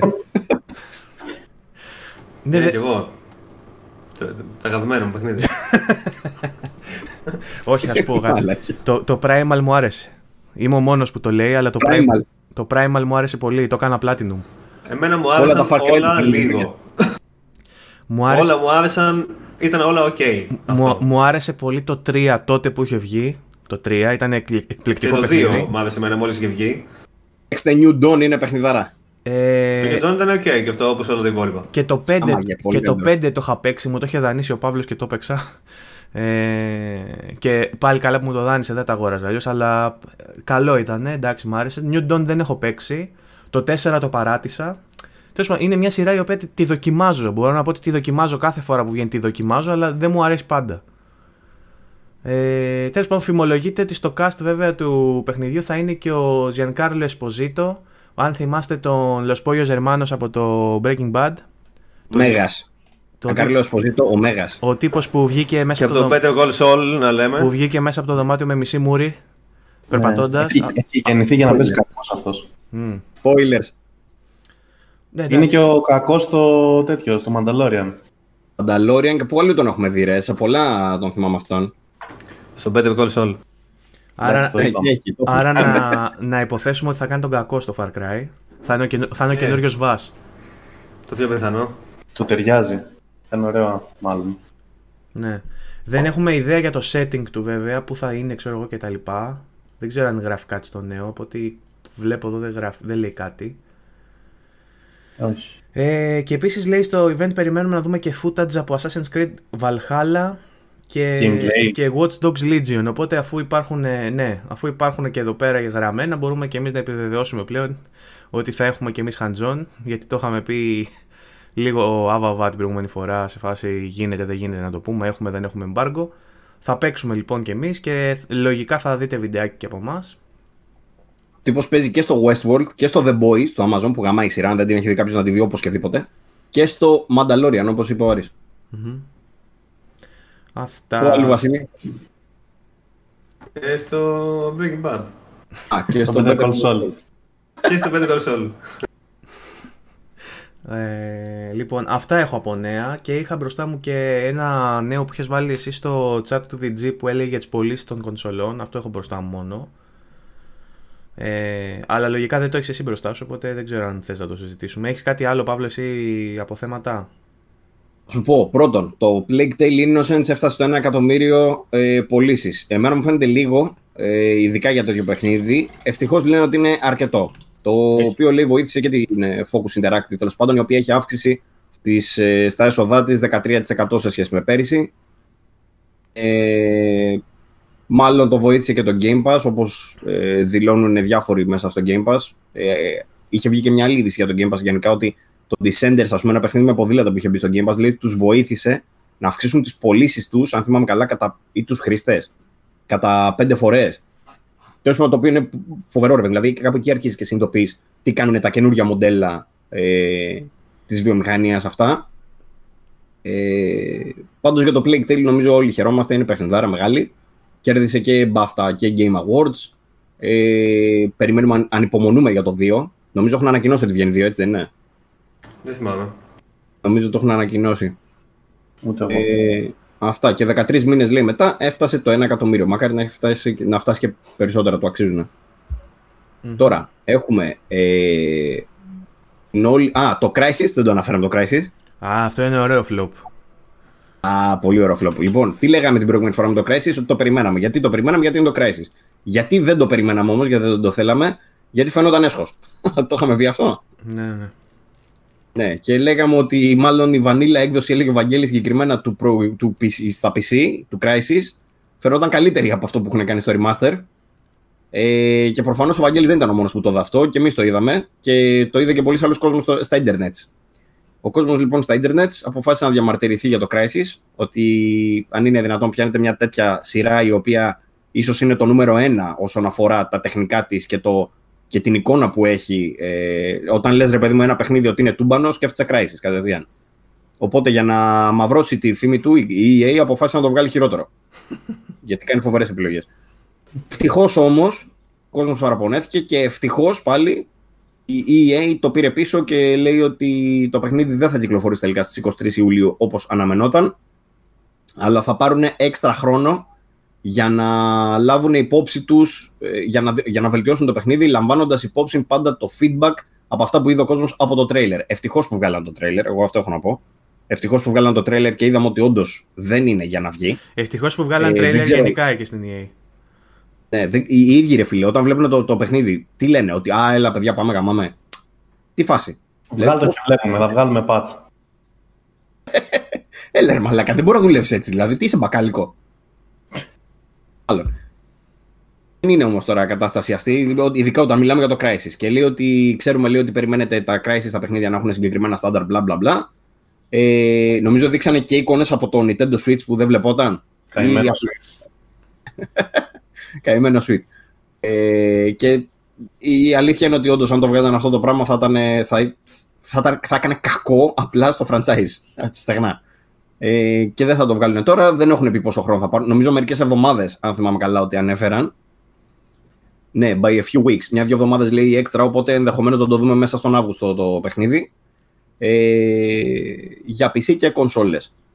Και είναι, να θυμίσουμε ότι είναι μόνο το πρώτο το Crisis, έτσι. Χωρίς ούτε το Warhead ούτε τα υπόλοιπα modes που είχε. Είναι σκέτο το campaign του Crisis 1. Κρίμα. Αυτά για το Crisis. Sad. Sad, μόνο sad. Ε, τώρα, έχουμε. Τι άλλο είχαμε; Ε, Καταρχήν, έσκασε ένα. Δεν το πρόλαβα να το παρακολουθήσω. Δεν ξέρω αν το είδατε εσείς. Έχει, έχει σκάσει μια μεγάλη. Ε, ένα μεγάλο κύμα από indie τίτλους που παρουσιάστηκαν, αν δεν κάνω λάθος, θα την πω τη μαλακιά μου, ή PlayStation ή Xbox ήταν, δεν το θυμάμαι. Κάποιος από τους δύο έκανε μια μεγάλη παρουσίαση με indie τίτλους. Και έχουν βγει στα κανάλια τους Η- ε, καμιά δεκαετία βίντεο από καινούριους τίτλους που δεν τους Η ξέραμε. Sony έκανε ένα για indie. Αυτό μάλλον εννοώ. Ναι, για το PlayStation. Έχει, ε, ε, το αντίστοιχο ID της Microsoft έκανε και η Sony και έβγαλε πολλά βιντεάκια με πολλά παιχνίδια. Ναι. Φαίνονται ενδιαφέροντα όλα αυτά. Ένα, βασικά. ε, εγώ ξεχώρισα μόνο ένα με κάτι αστροναύτες Α, Ωραίο αυτό. δεν ξέρω Σαν άμα το puzzle είδες. που είναι. Που καλά έχουν διακόπτε και τέτοια. και παίζεις με physics, με βαρύτητες και με τέτοια, ξέρω εγώ. Και Ναι, φαι- φαινόταν ωραίο, δεν φαίνονταν άσχημα αυτό. ναι. Λοιπόν, έχουμε άλλο ένα ε, που λέει ότι Sky η Microsoft νομίζω μέσα στον ε, Αύγουστο, αν δεν κάνω λάθος πάλι. Κοίτα ρε, που τα έχω μισά αυτά, περίμενε.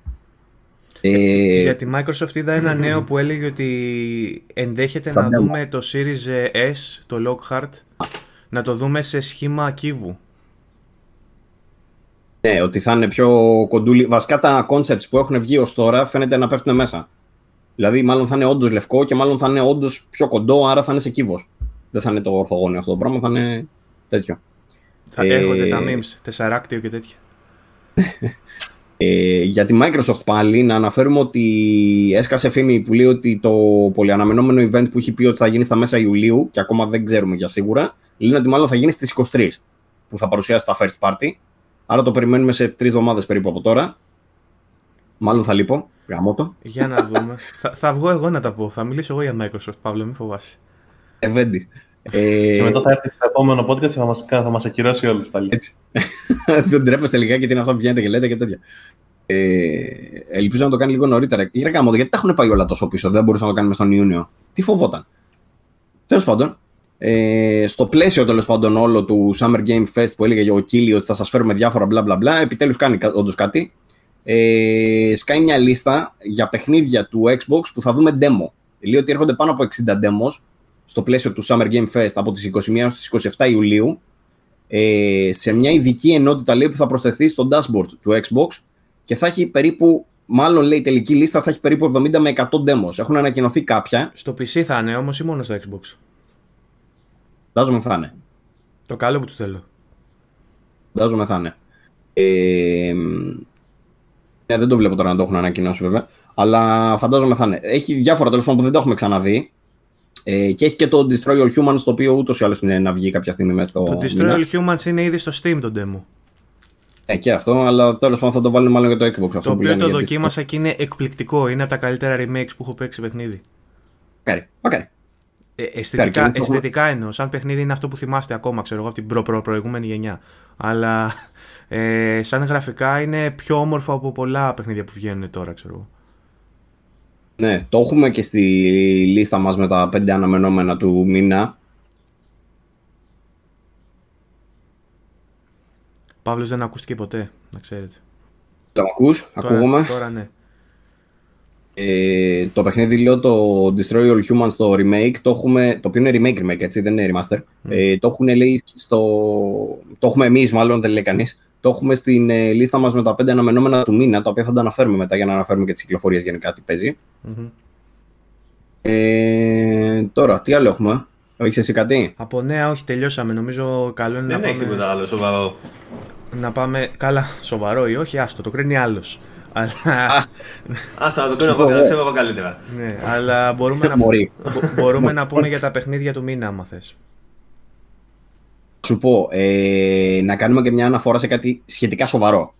Αυτό που λέγαμε τις προηγούμενες εβδομάδες για τον ε, Ashraf Ismail, Ashraf Ismail του Assassin's Creed με τις παρασπονδίες του, τις προσωπικές, στην προσωπική του ζωή που μετά έσκασε ολόκληρο κύμα Me Too στην gaming βιομηχανία να πούμε ότι πήρε θέση ο Yves Guillemot, ο CEO της Ubisoft και ανέφερε ότι τις, στην ουσία ποια μέτρα θα πάρουν για την αναδιάρθρωση και τη βελτίωση αυτών των, ε, ε, των συνθήκων τέλος πάντων ε, για να μην έχουν ξανά τέτοια περιστατικά. Ε, ανέφερε μια σειρά τέλος πάντων από αλλαγές που αφορούν το HR το τμήμα τους, που αφορούν το, το πόσο ανοιχτά μπορεί να είναι το κάθε τμήμα, ότι θα υπάρχει υπεύθυνος τέλος πάντων να μπορεί να μιλήσει με τους εργαζόμενους. Ε, νομίζω ότι θα έχουν ειδική φόρμα που θα μπορεί να πάει να συμπληρώσει κάποιος αν χρειάζεται κάτι και τέτοια. Ανέφερε πάρα πολλά, τα έχουν στο site τους για να τα δούμε. Ε, και είναι νομίζω το αναμενόμενο σε σχέση δηλαδή με αυτά που είχαν γίνει. Είναι αυτό που το ελάχιστο που θα μπορούσαν να κάνουν ε, για την κατάσταση για να σταματήσει πλέον να πέφτει κράξιμο. Εν τω μεταξύ την κακόμερη του Ubisoft τούλα, εγώ δεν τη φανταζόμουν ποτέ σε τέτοια θέση γιατί είναι η Ubisoft. Δηλαδή είναι ο ορισμός της εταιρείας που είναι. Πώς να το πω, πάντα μου φαινόταν πολύ ανοιχτή σαν εταιρεία, ρε παιδί μου, ότι ποτέ δεν είχαν να κρύψουν κάτι. Πολύ χαρούμενη, πολύ θετική ενέργεια, πολύ υπέρ της διαφορετικότητας, πολύ υπέρ των δικαιωμάτων γενικότερα. Δεν ξέρω τι να πω. Ανακατατάξεις εντός της Ubisoft. Λοιπόν. Ναι. Εντάξει. Ε, λοιπόν, σας βλέπω και βαριέστε όμως λίγο με αυτά τα ψηλοπολιτικά θέματα. ναι, Ε, και θα ειδικά προχω- στην αρχή φάνηκε ότι με τα πολιτικά δεν έχουμε καθόλου. Ναι. Ε, και θα προχωρήσουμε λοιπόν στα παιχνίδια του μήνα για να φτάσουμε στο τέλος και να μας μιλήσει και ο Άρης με τον Βασίλη για τα παιχνίδια που παίζουν ή παίξανε. Λοιπόν, ε, Βαγγέλη θες να πεις τα παιχνίδια του μήνα; Ναι, αν θέλετε, που τα έχω μπροστά μου θα μπορούσα. Επίσης να πούμε ότι έχει αρχίσει και κάνει ο Αντώνης, ε, ο Κοντοδήμας και κάποια βίντεο ε, ξεκινώντας μάλλον από αυτόν τον μήνα. Θα ανεβάζουμε και στο κανάλι ένα μικρό βίντεο με τα πέντε παιχνίδια εκτός από το άρθρο που βρίσκεται κάθε ε, αρχή του μηνός στο site μας. Θα υπάρχει και στο YouTube βίντεο λοιπόν. Λοιπόν λοιπόν λοιπόν λοιπόν λοιπόν θα το πω και άλλες 4-5 φορές λοιπόν Ε, ξεκινάμε με το πρώτο παιχνίδι, το οποίο είναι το Marvel's Iron Man VR, το virtual reality παιχνίδι που βγαίνει για το PlayStation VR. Ε, θα έχουμε και review, νομίζω το έχει γράψει ο Αντώνης, το έχει παραδώσει, αλλά δεν έχει κυκλοφορήσει ακόμα. Ε, το έχει παραδώσει, εμείς δεν το έχουμε ανεβάσει Ναι. ακόμα. ναι. Ε, θα το ανεβάσουμε από Δευτέρα. Ε, μπορεί να μας πει δύο λόγια όμως ο Βασίλης που επίσης το έχει για review στο Ζούγκλα. Ε, λοιπόν, είναι. Είχα παίξει το demo εγώ πριν και δεν με είχε πολύ πείσει η πτήση στο demo. Μου φάνηκε λίγο άτσαλη, λίγο άγαμπη, λίγο ότι δεν λειτουργούσε πολύ σωστά, ας πούμε. Αλλά τελικά το, το είδα ολοκληρωμένο. Ε, είχα άδικο σε αυτό το κομμάτι. Γιατί το νούμερο ένα selling point του παιχνιδιού είναι η πτήση που γίνεται ως εξής. Κρατάς τα PS Move, ένα στο κάθε χέρι, και μέσα στο παιχνίδι χειρίζεσαι με τα PS Move στην ουσία τα χέρια του Iron Man, ο οποίος έχει τα, τους προωθητήρες εδώ στην παλάμη. Οπότε εσύ για να πετάξεις, άμα πετάς προς τα κάτω το χέρι, ανεβαίνεις πάνω. Ολόκληρος. Και για να πετάξεις ευθεία πρέπει να βάλεις τα χέρια σου πίσω, ώστε η προώθηση να γίνεται ανάποδα, προς τα πίσω δηλαδή. Και αυτά έχει πάρα πολλές δυνατότητες γιατί λειτουργούν χωριστά το κάθε, το κάθε χέρι. Δηλαδή, μπορείς, ας πούμε, όταν σου επιτίθεται ο εχθρός και σου πετάει κάτι, να βάλει τα χέρια στο πλάι και τα δύο, να πατήσεις προθετήρες και να πεταχθείς από την άλλη παιδιά και να αποφύγεις το... τη ρηπή του εχθρού ή προς τα πάνω, προς τα κάτω, να- να σηκώσεις τα χέρια σου ψηλά και τα δύο, να πατήσεις την προθετήρα και κατεβαίνεις κάτω. Άρα δεν σε Γι' κάνει αυτό- να νιώθεις τον Iron Man. Ναι, σε κάνει να νιώθεις σαν τον Iron Man αυτό το κομμάτι. Ισχύει. Αυτό που δεν σε κάνει να νιώθεις σαν τον Iron Man είναι ότι σχεδόν σε όλο το παιχνίδι αντιμετωπίζεις κάτι drones που είναι σχεδόν ίδια μεταξύ τους και εμφανισιακά αλλά και σε λειτουργίες. Έχουν κάποιες διαφορές, αλλά δεν είναι αρκετά μεγάλες ώστε να όντως να αξιοποιήσει. Α πούμε, έχει ένα το οποίο είναι νάρκι.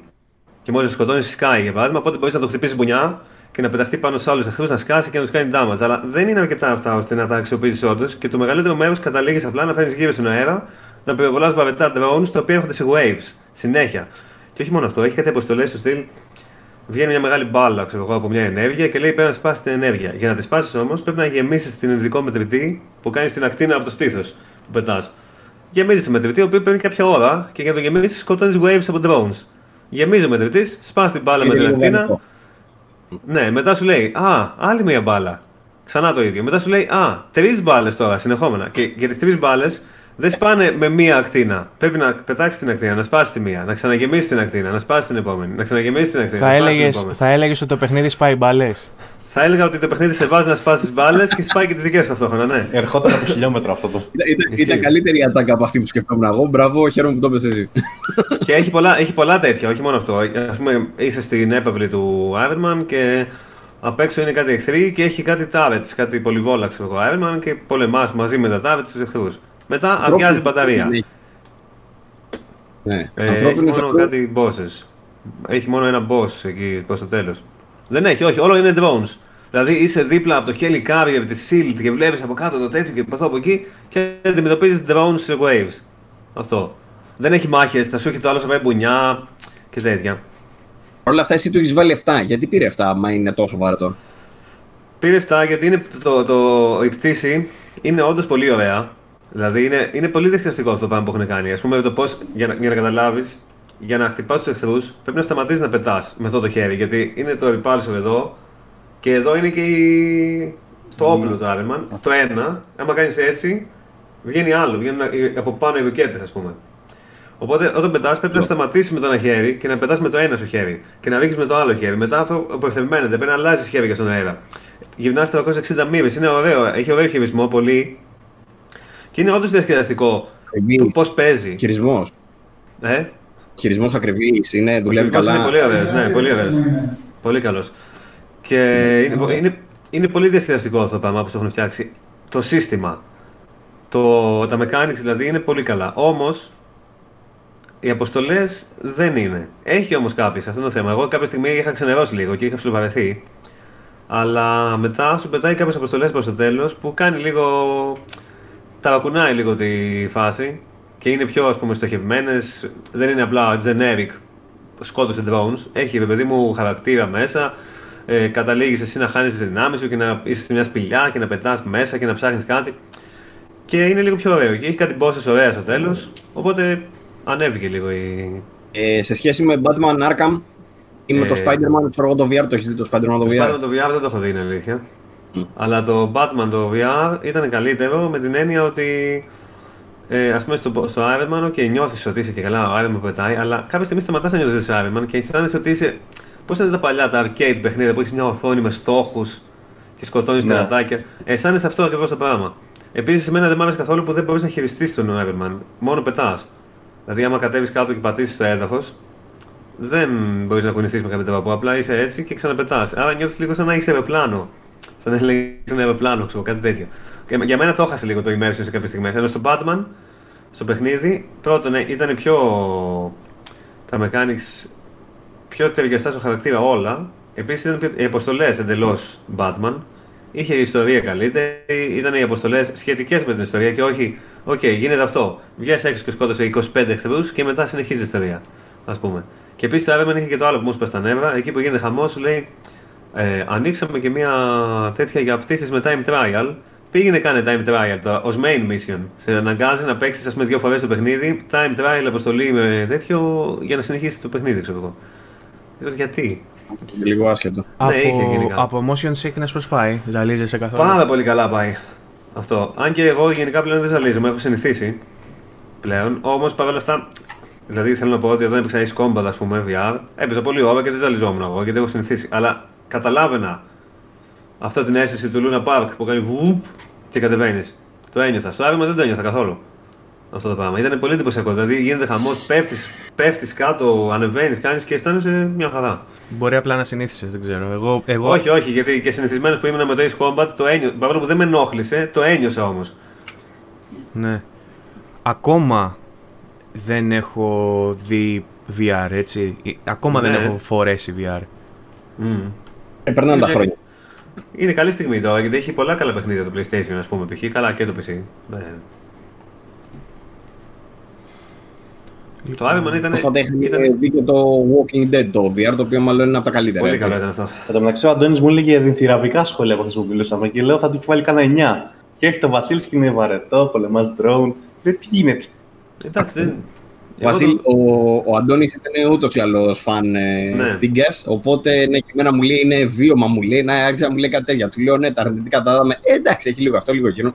Τα είναι λίγο στα πλάγια. Στο κείμενο αναφέρει όμως κάποια. Εντάξει. Εγώ το βρήκα οκ αυτό. Δεν είναι, το, Ο- κα- ο δεν, είναι το Αντώνης. καλύτερο, δεν είναι το καλύτερο VR για- σε καμία περίπτωση του PlayStation. Έχει πολύ καλύτερους τίτλους και από interactivity και από. Μετά το Walking Dead που παίξαμε πριν κάνα μήνα. Εντάξει, το Walking Dead ήταν πολύ καλύτερο, ναι.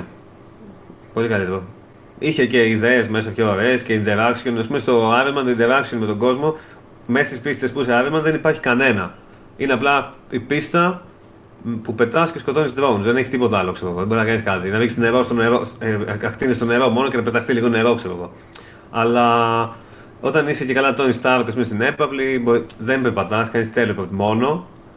Το οποίο με ενοχλεί λίγο εμένα πλέον. Δηλαδή, έχουμε δει άλλα παιχνίδια που έχουν καταφέρει να σε κάνουν να περπατάς κανονικά και να είναι μια χαρά. Και εδώ μου βγάζει teleport σε ένα χώρο ο οποίος είναι 2x2, ξέρω εγώ. Μέσα στην, που λέει ο λόγος, δηλαδή μέσα στην έπαυλη, δεν είναι ότι έχει πίστες κανονικές.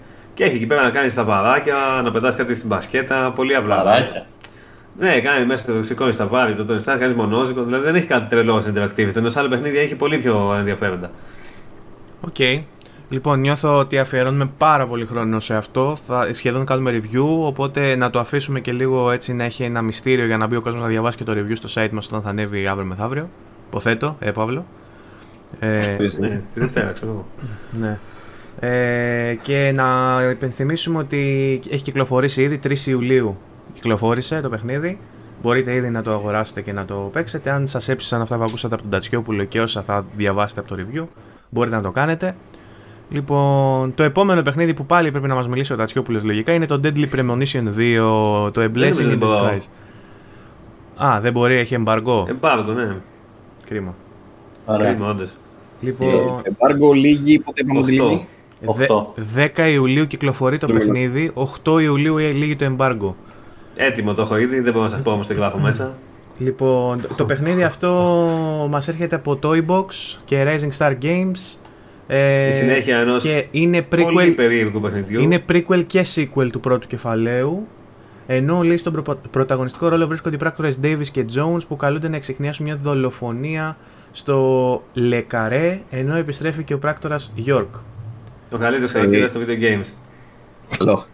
Ε, Αλήθεια, να, όντως. να υπενθυμίσουμε ότι ο Βασίλης έλεγε ότι το Deadly Premonition ενδέχεται να είναι ένα από τα Game of the Years, έτσι, οι contenders. Το πρώτο για Ήταν- μένα, το, το πρώτο στη χρονιά που θα βγει και όποτε και να βγαινε, γιατί είναι διαχρονικό, θα ήταν ένα από τα Game of the Year contenders και ενδεχομένως και το Game of the Year για μένα. Ωραία. Το 2 δεν μπορεί να μας πει ακόμα αν είναι Δεν ή μπορώ όχι, ακόμα. θα τα πούμε στην επόμενη εκπομπή. Οκ. Λοιπόν, επόμενο παιχνίδι. Έχω βαρεθεί να λέω λοιπόν σε αυτήν την εκπομπή.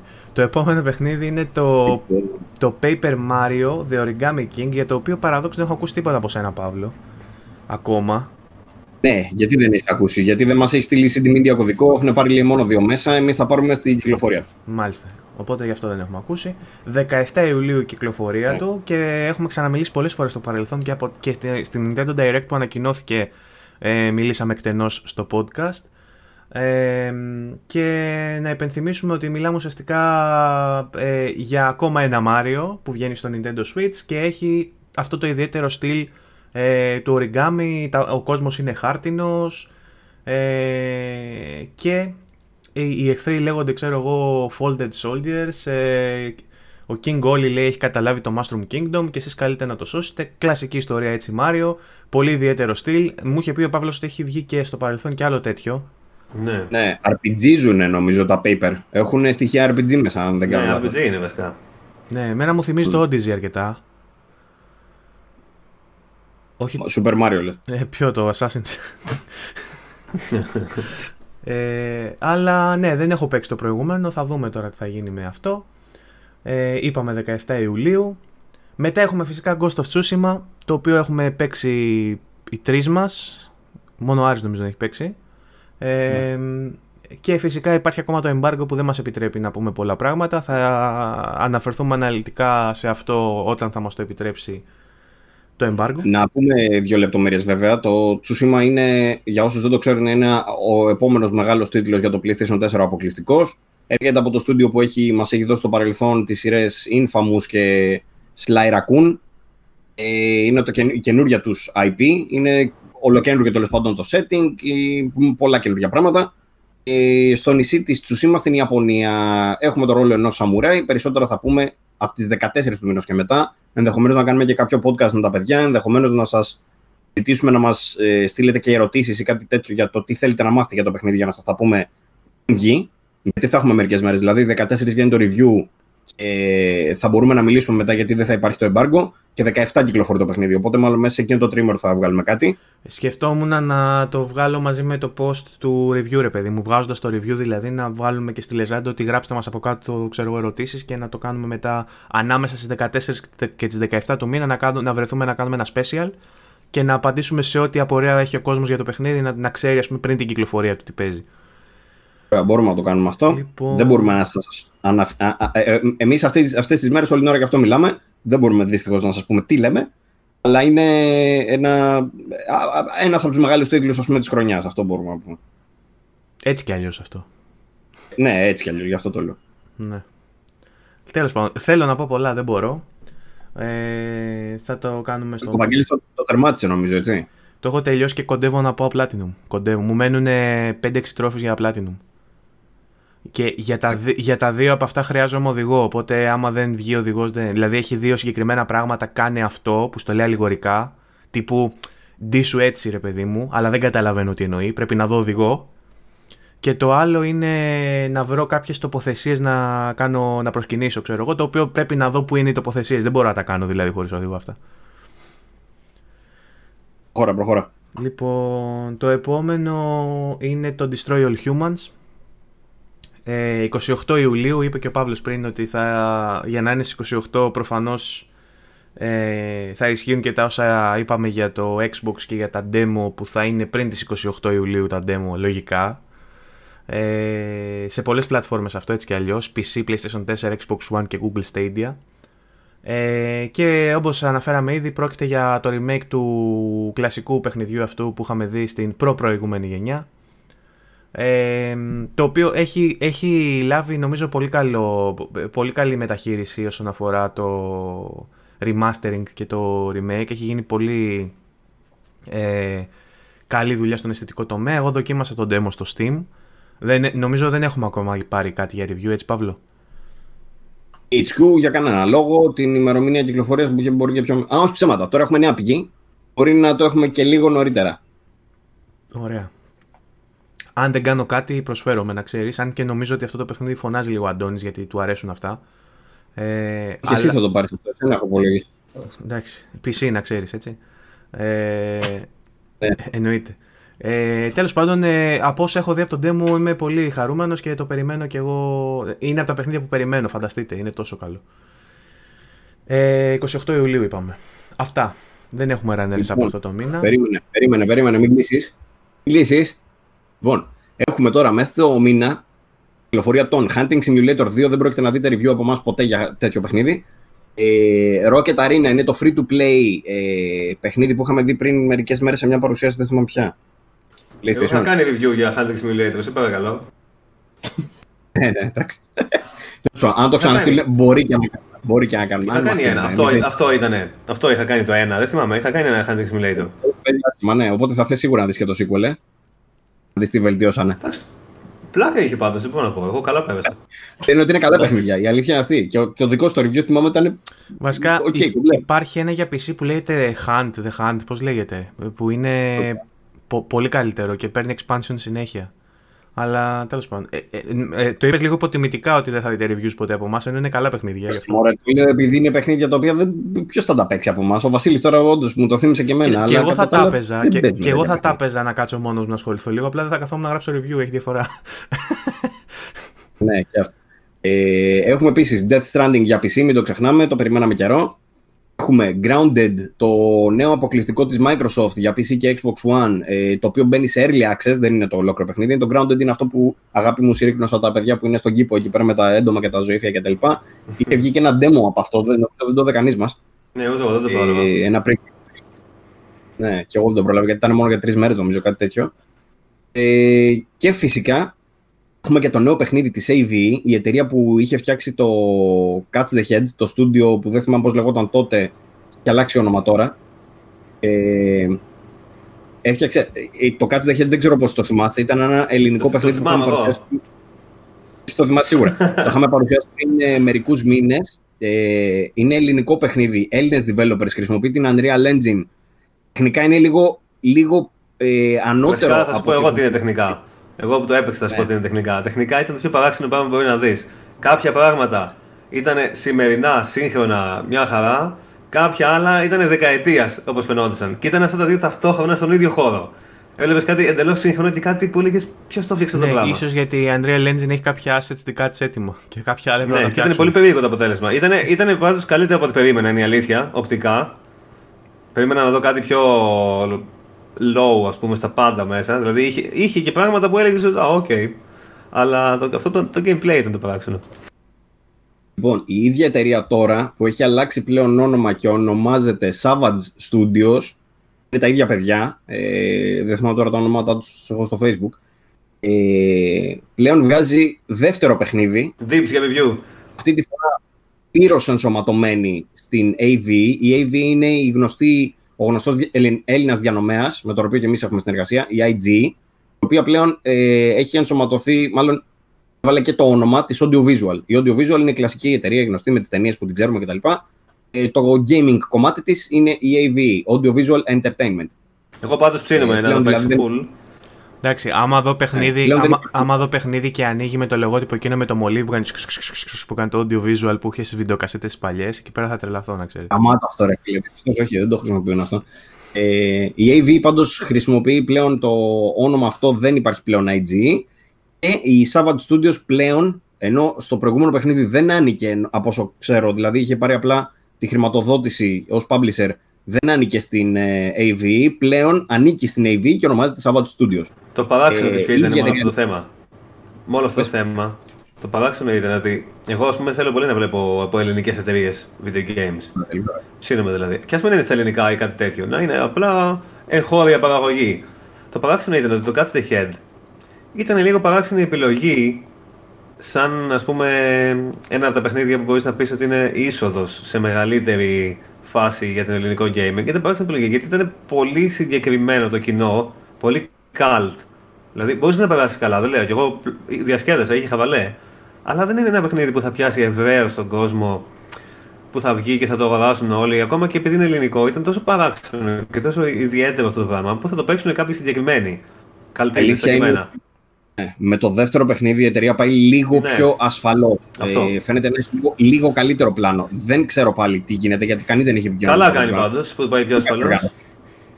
Ναι, δεν υπάρχει καμία ε, ούτε συνεργασία με κανένα μέσο όπω ξέρω, ούτε να ρωτήσουν κάποιον για να κάνουν κάτι. Γενικότερα το λειτουργούν μόνοι τους και κάπως έτσι κάψανε 500 χιλιάρικα όπως μας είπαν για το προηγούμενο παιχνίδι. Το οποίο από όσο καταλαβαίνω δεν είναι και δεν το περιμένει να γίνει ούτως ή άλλως καμιά τεράστια επιτυχία αλλά δεν, πρέπει να πει και χειρότερο από όσο περιμένανε. Πότε θα, δούμε... τώρα, δεν... Πότε θα δούμε ελληνική CD Projekt Red Regamoto, να βγάλουν ένα Witcher με τσολιάδες. Ε, ε, όχι μόνο CD Projekt Red, να δούμε και ένα, πώς το λέγανε το άλλο, το παιχνίδι του, από τους Πολωνούς που βγάλανε το ε, Wars, This War of Mine. Mm. Το βάζουν και στα σχολεία εντωμεταξύ της ε, Πολωνίας. Τέλος πάντων, άλλο θέμα αυτό. Αλλά ναι, για να στο βάλει στα σχολεία σου σημαίνει ότι πρέπει να φτιάξει ένα παιχνίδι το οποίο αποκρίνεται, ρε παιδί μου, στα στάνταρ και στα, στην νοοτροπία αυτή που. Στα πολύ υψηλά στάνταρ που έχουμε δει στα σχολεία τα ελληνικά. Εντάξει. δεν δούμε... το λέω τώρα για αυτή την άποψη. Το λέω από την άποψη ότι αν θέλουμε να βελτιωθούμε πρέπει να γίνεται και σαφώς καλύτερη ναι, προσπάθεια. Ισχύει, Η δούκισσα της πλακεντίας, πώς λέγεται αυτό; Mm. Ναι, αυτό δεν το βλέπουμε να βγαίνει ποτέ δυστυχώς, γι' αυτό δεν το. Υπάρχει όμως ελληνικό, υπάρχει ελληνικό παιχνίδι που είναι εντελώς μια χαρά. Το, LFC. Το LFC. Το Robbie Swift Αυτό ήταν. Ναι, αυτό είναι. Αυτό actual, actual κυκλοφορία που την κρίνει σαν παιχνίδι και όχι σαν ελληνικό παιχνίδι. Που λες αυτό είναι ένα πολύ καλό παιχνίδι και όχι πολύ καλό παιχνίδι για Ελλάδα. Ήταν πολύ καλό σε όλα. Ήτανε, δηλαδή το προτείνει σε κάποιον που του αρέσει το είδος ανεξάρτητα με το είναι επειδή είναι ελληνικό παιχνίδι. Το μόνο που έχω παίξει μέχρι στιγμής εγώ από Ελλάδα που μπορώ να πω ότι ήταν actual 2D side-scroller ε, puzzle adventure, ας πούμε, φάση. Πολύ ωραίο, πάρα ναι. πολύ ωραίο, όντως. Πολύ καλό, πολύ καλό. Στο Switch.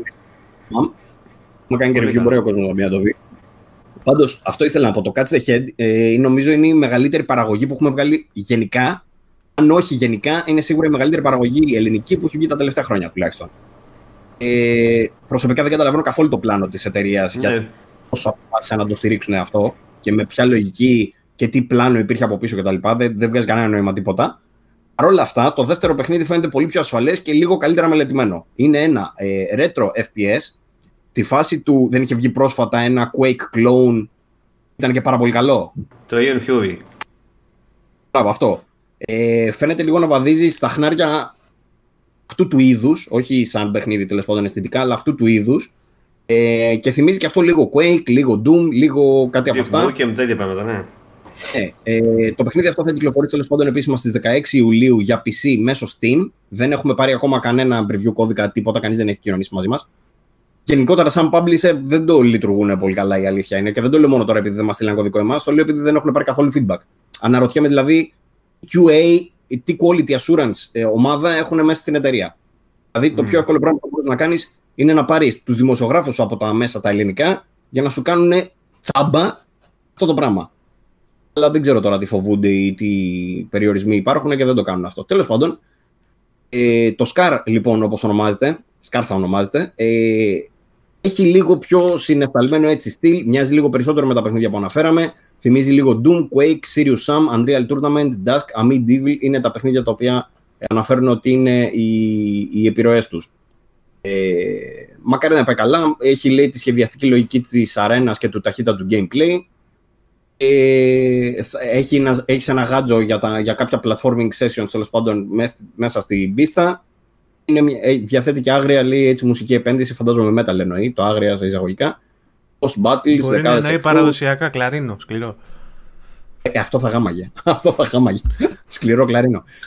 Ε, διάφορα τέλος πάντων με φρενήρη, FPS, δράση. Αυτά για το παιχνίδι. Ε, μακάρι να πάει καλά, μακάρι να το στηρίξουμε και να αξίζει τη στήριξή μας. Αυτό. OK. Okay. Κάτι λοιπόν, άλλο; Τι άλλο έχουμε; Εγώ ε, τα παιχνίδια του μήνα, ε, όχι αυτά νομίζω και κλείνουμε. Κλείσιμο κλείσιμο, θα ήθελα τώρα να μιλήσουμε λιγάκι για τον Desperados. Για το οποίο δεν έχουμε πει τίποτα, το είχαν πάρει για review και ο Άρης και ο Βασίλης. Θα ήθελα σε αυτό το σημείο να δώσω την μπάσα στον Άρη να μας πει λιγάκι που ετοιμάζει το review για το VG24 του Desperados 3.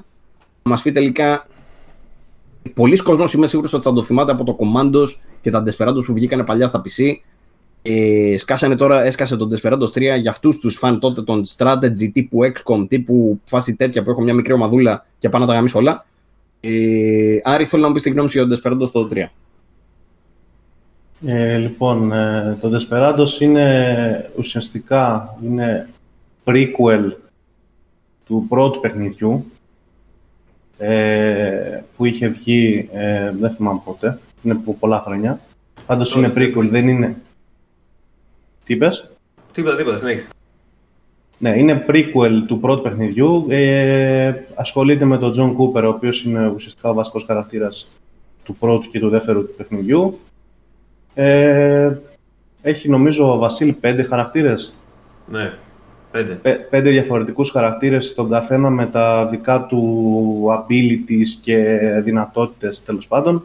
Έχει έναν που είναι tank, πιο, πιο, όχι tank, πιο bulky ας πούμε με, με καραμπίνα και τα λοιπά και πιο πολύ ζωή. Έχει μια τύπησα η οποία κάνει disguises, αλλάζει φορέματα και ε, αποπλανεί τους ε, κακούς για να μπορούν να περάσουν οι υπόλοιποι. Έχει έναν ε, σναϊπερά γιατρό κτλ. Και, και τον Τζον Κούπερ, ο οποίος είναι καουμπόης κλασικός, με δύο πιστόλια κτλ. Έχει και άλλη μια κοπέλα νομίζω, Βασίλη. Ναι, την καλύτερη μάλιστα. Για πες την, γιατί δεν την έχω ακόμα δει αυτή. Αυτή βγαίνει, ναι, πες στο τέλος και είναι, κάνει βουντού. Και καταρχάς να πούμε ότι το Desperados 2, γιατί υπάρχει μια παρανόηση νομίζω, δεν είναι XCOM φάση. Α, όχι, συγγνώμη, Όχι. εγώ μπορεί να πω. Όχι, μάλλον. πο- Εγώ έχω παίξει. Πολλοί Desperados κόσμοι το- έχει και το παρανόηση Command. ότι είναι και καλά τέτοιο strategy, αλλά δεν είναι αυτό. Όχι, είναι παρα- real time όχι. strategy. Η, παρα... η παρανόηση ξεκινάει επειδή λέγεται real time tactics το παιχνίδι. Όμως Ναι. στην ουσία είναι stealth τίτλος. Κυρίως stealth. Δηλαδή κινήσεις στον χώρο κανονικά με το χειριστήριο, δεν, δεν δίνεις εντολές και τέτοια. Ναι, είναι Κουνάς τους real χαρακτήρε time. κανονικότατα με το χειριστήριο.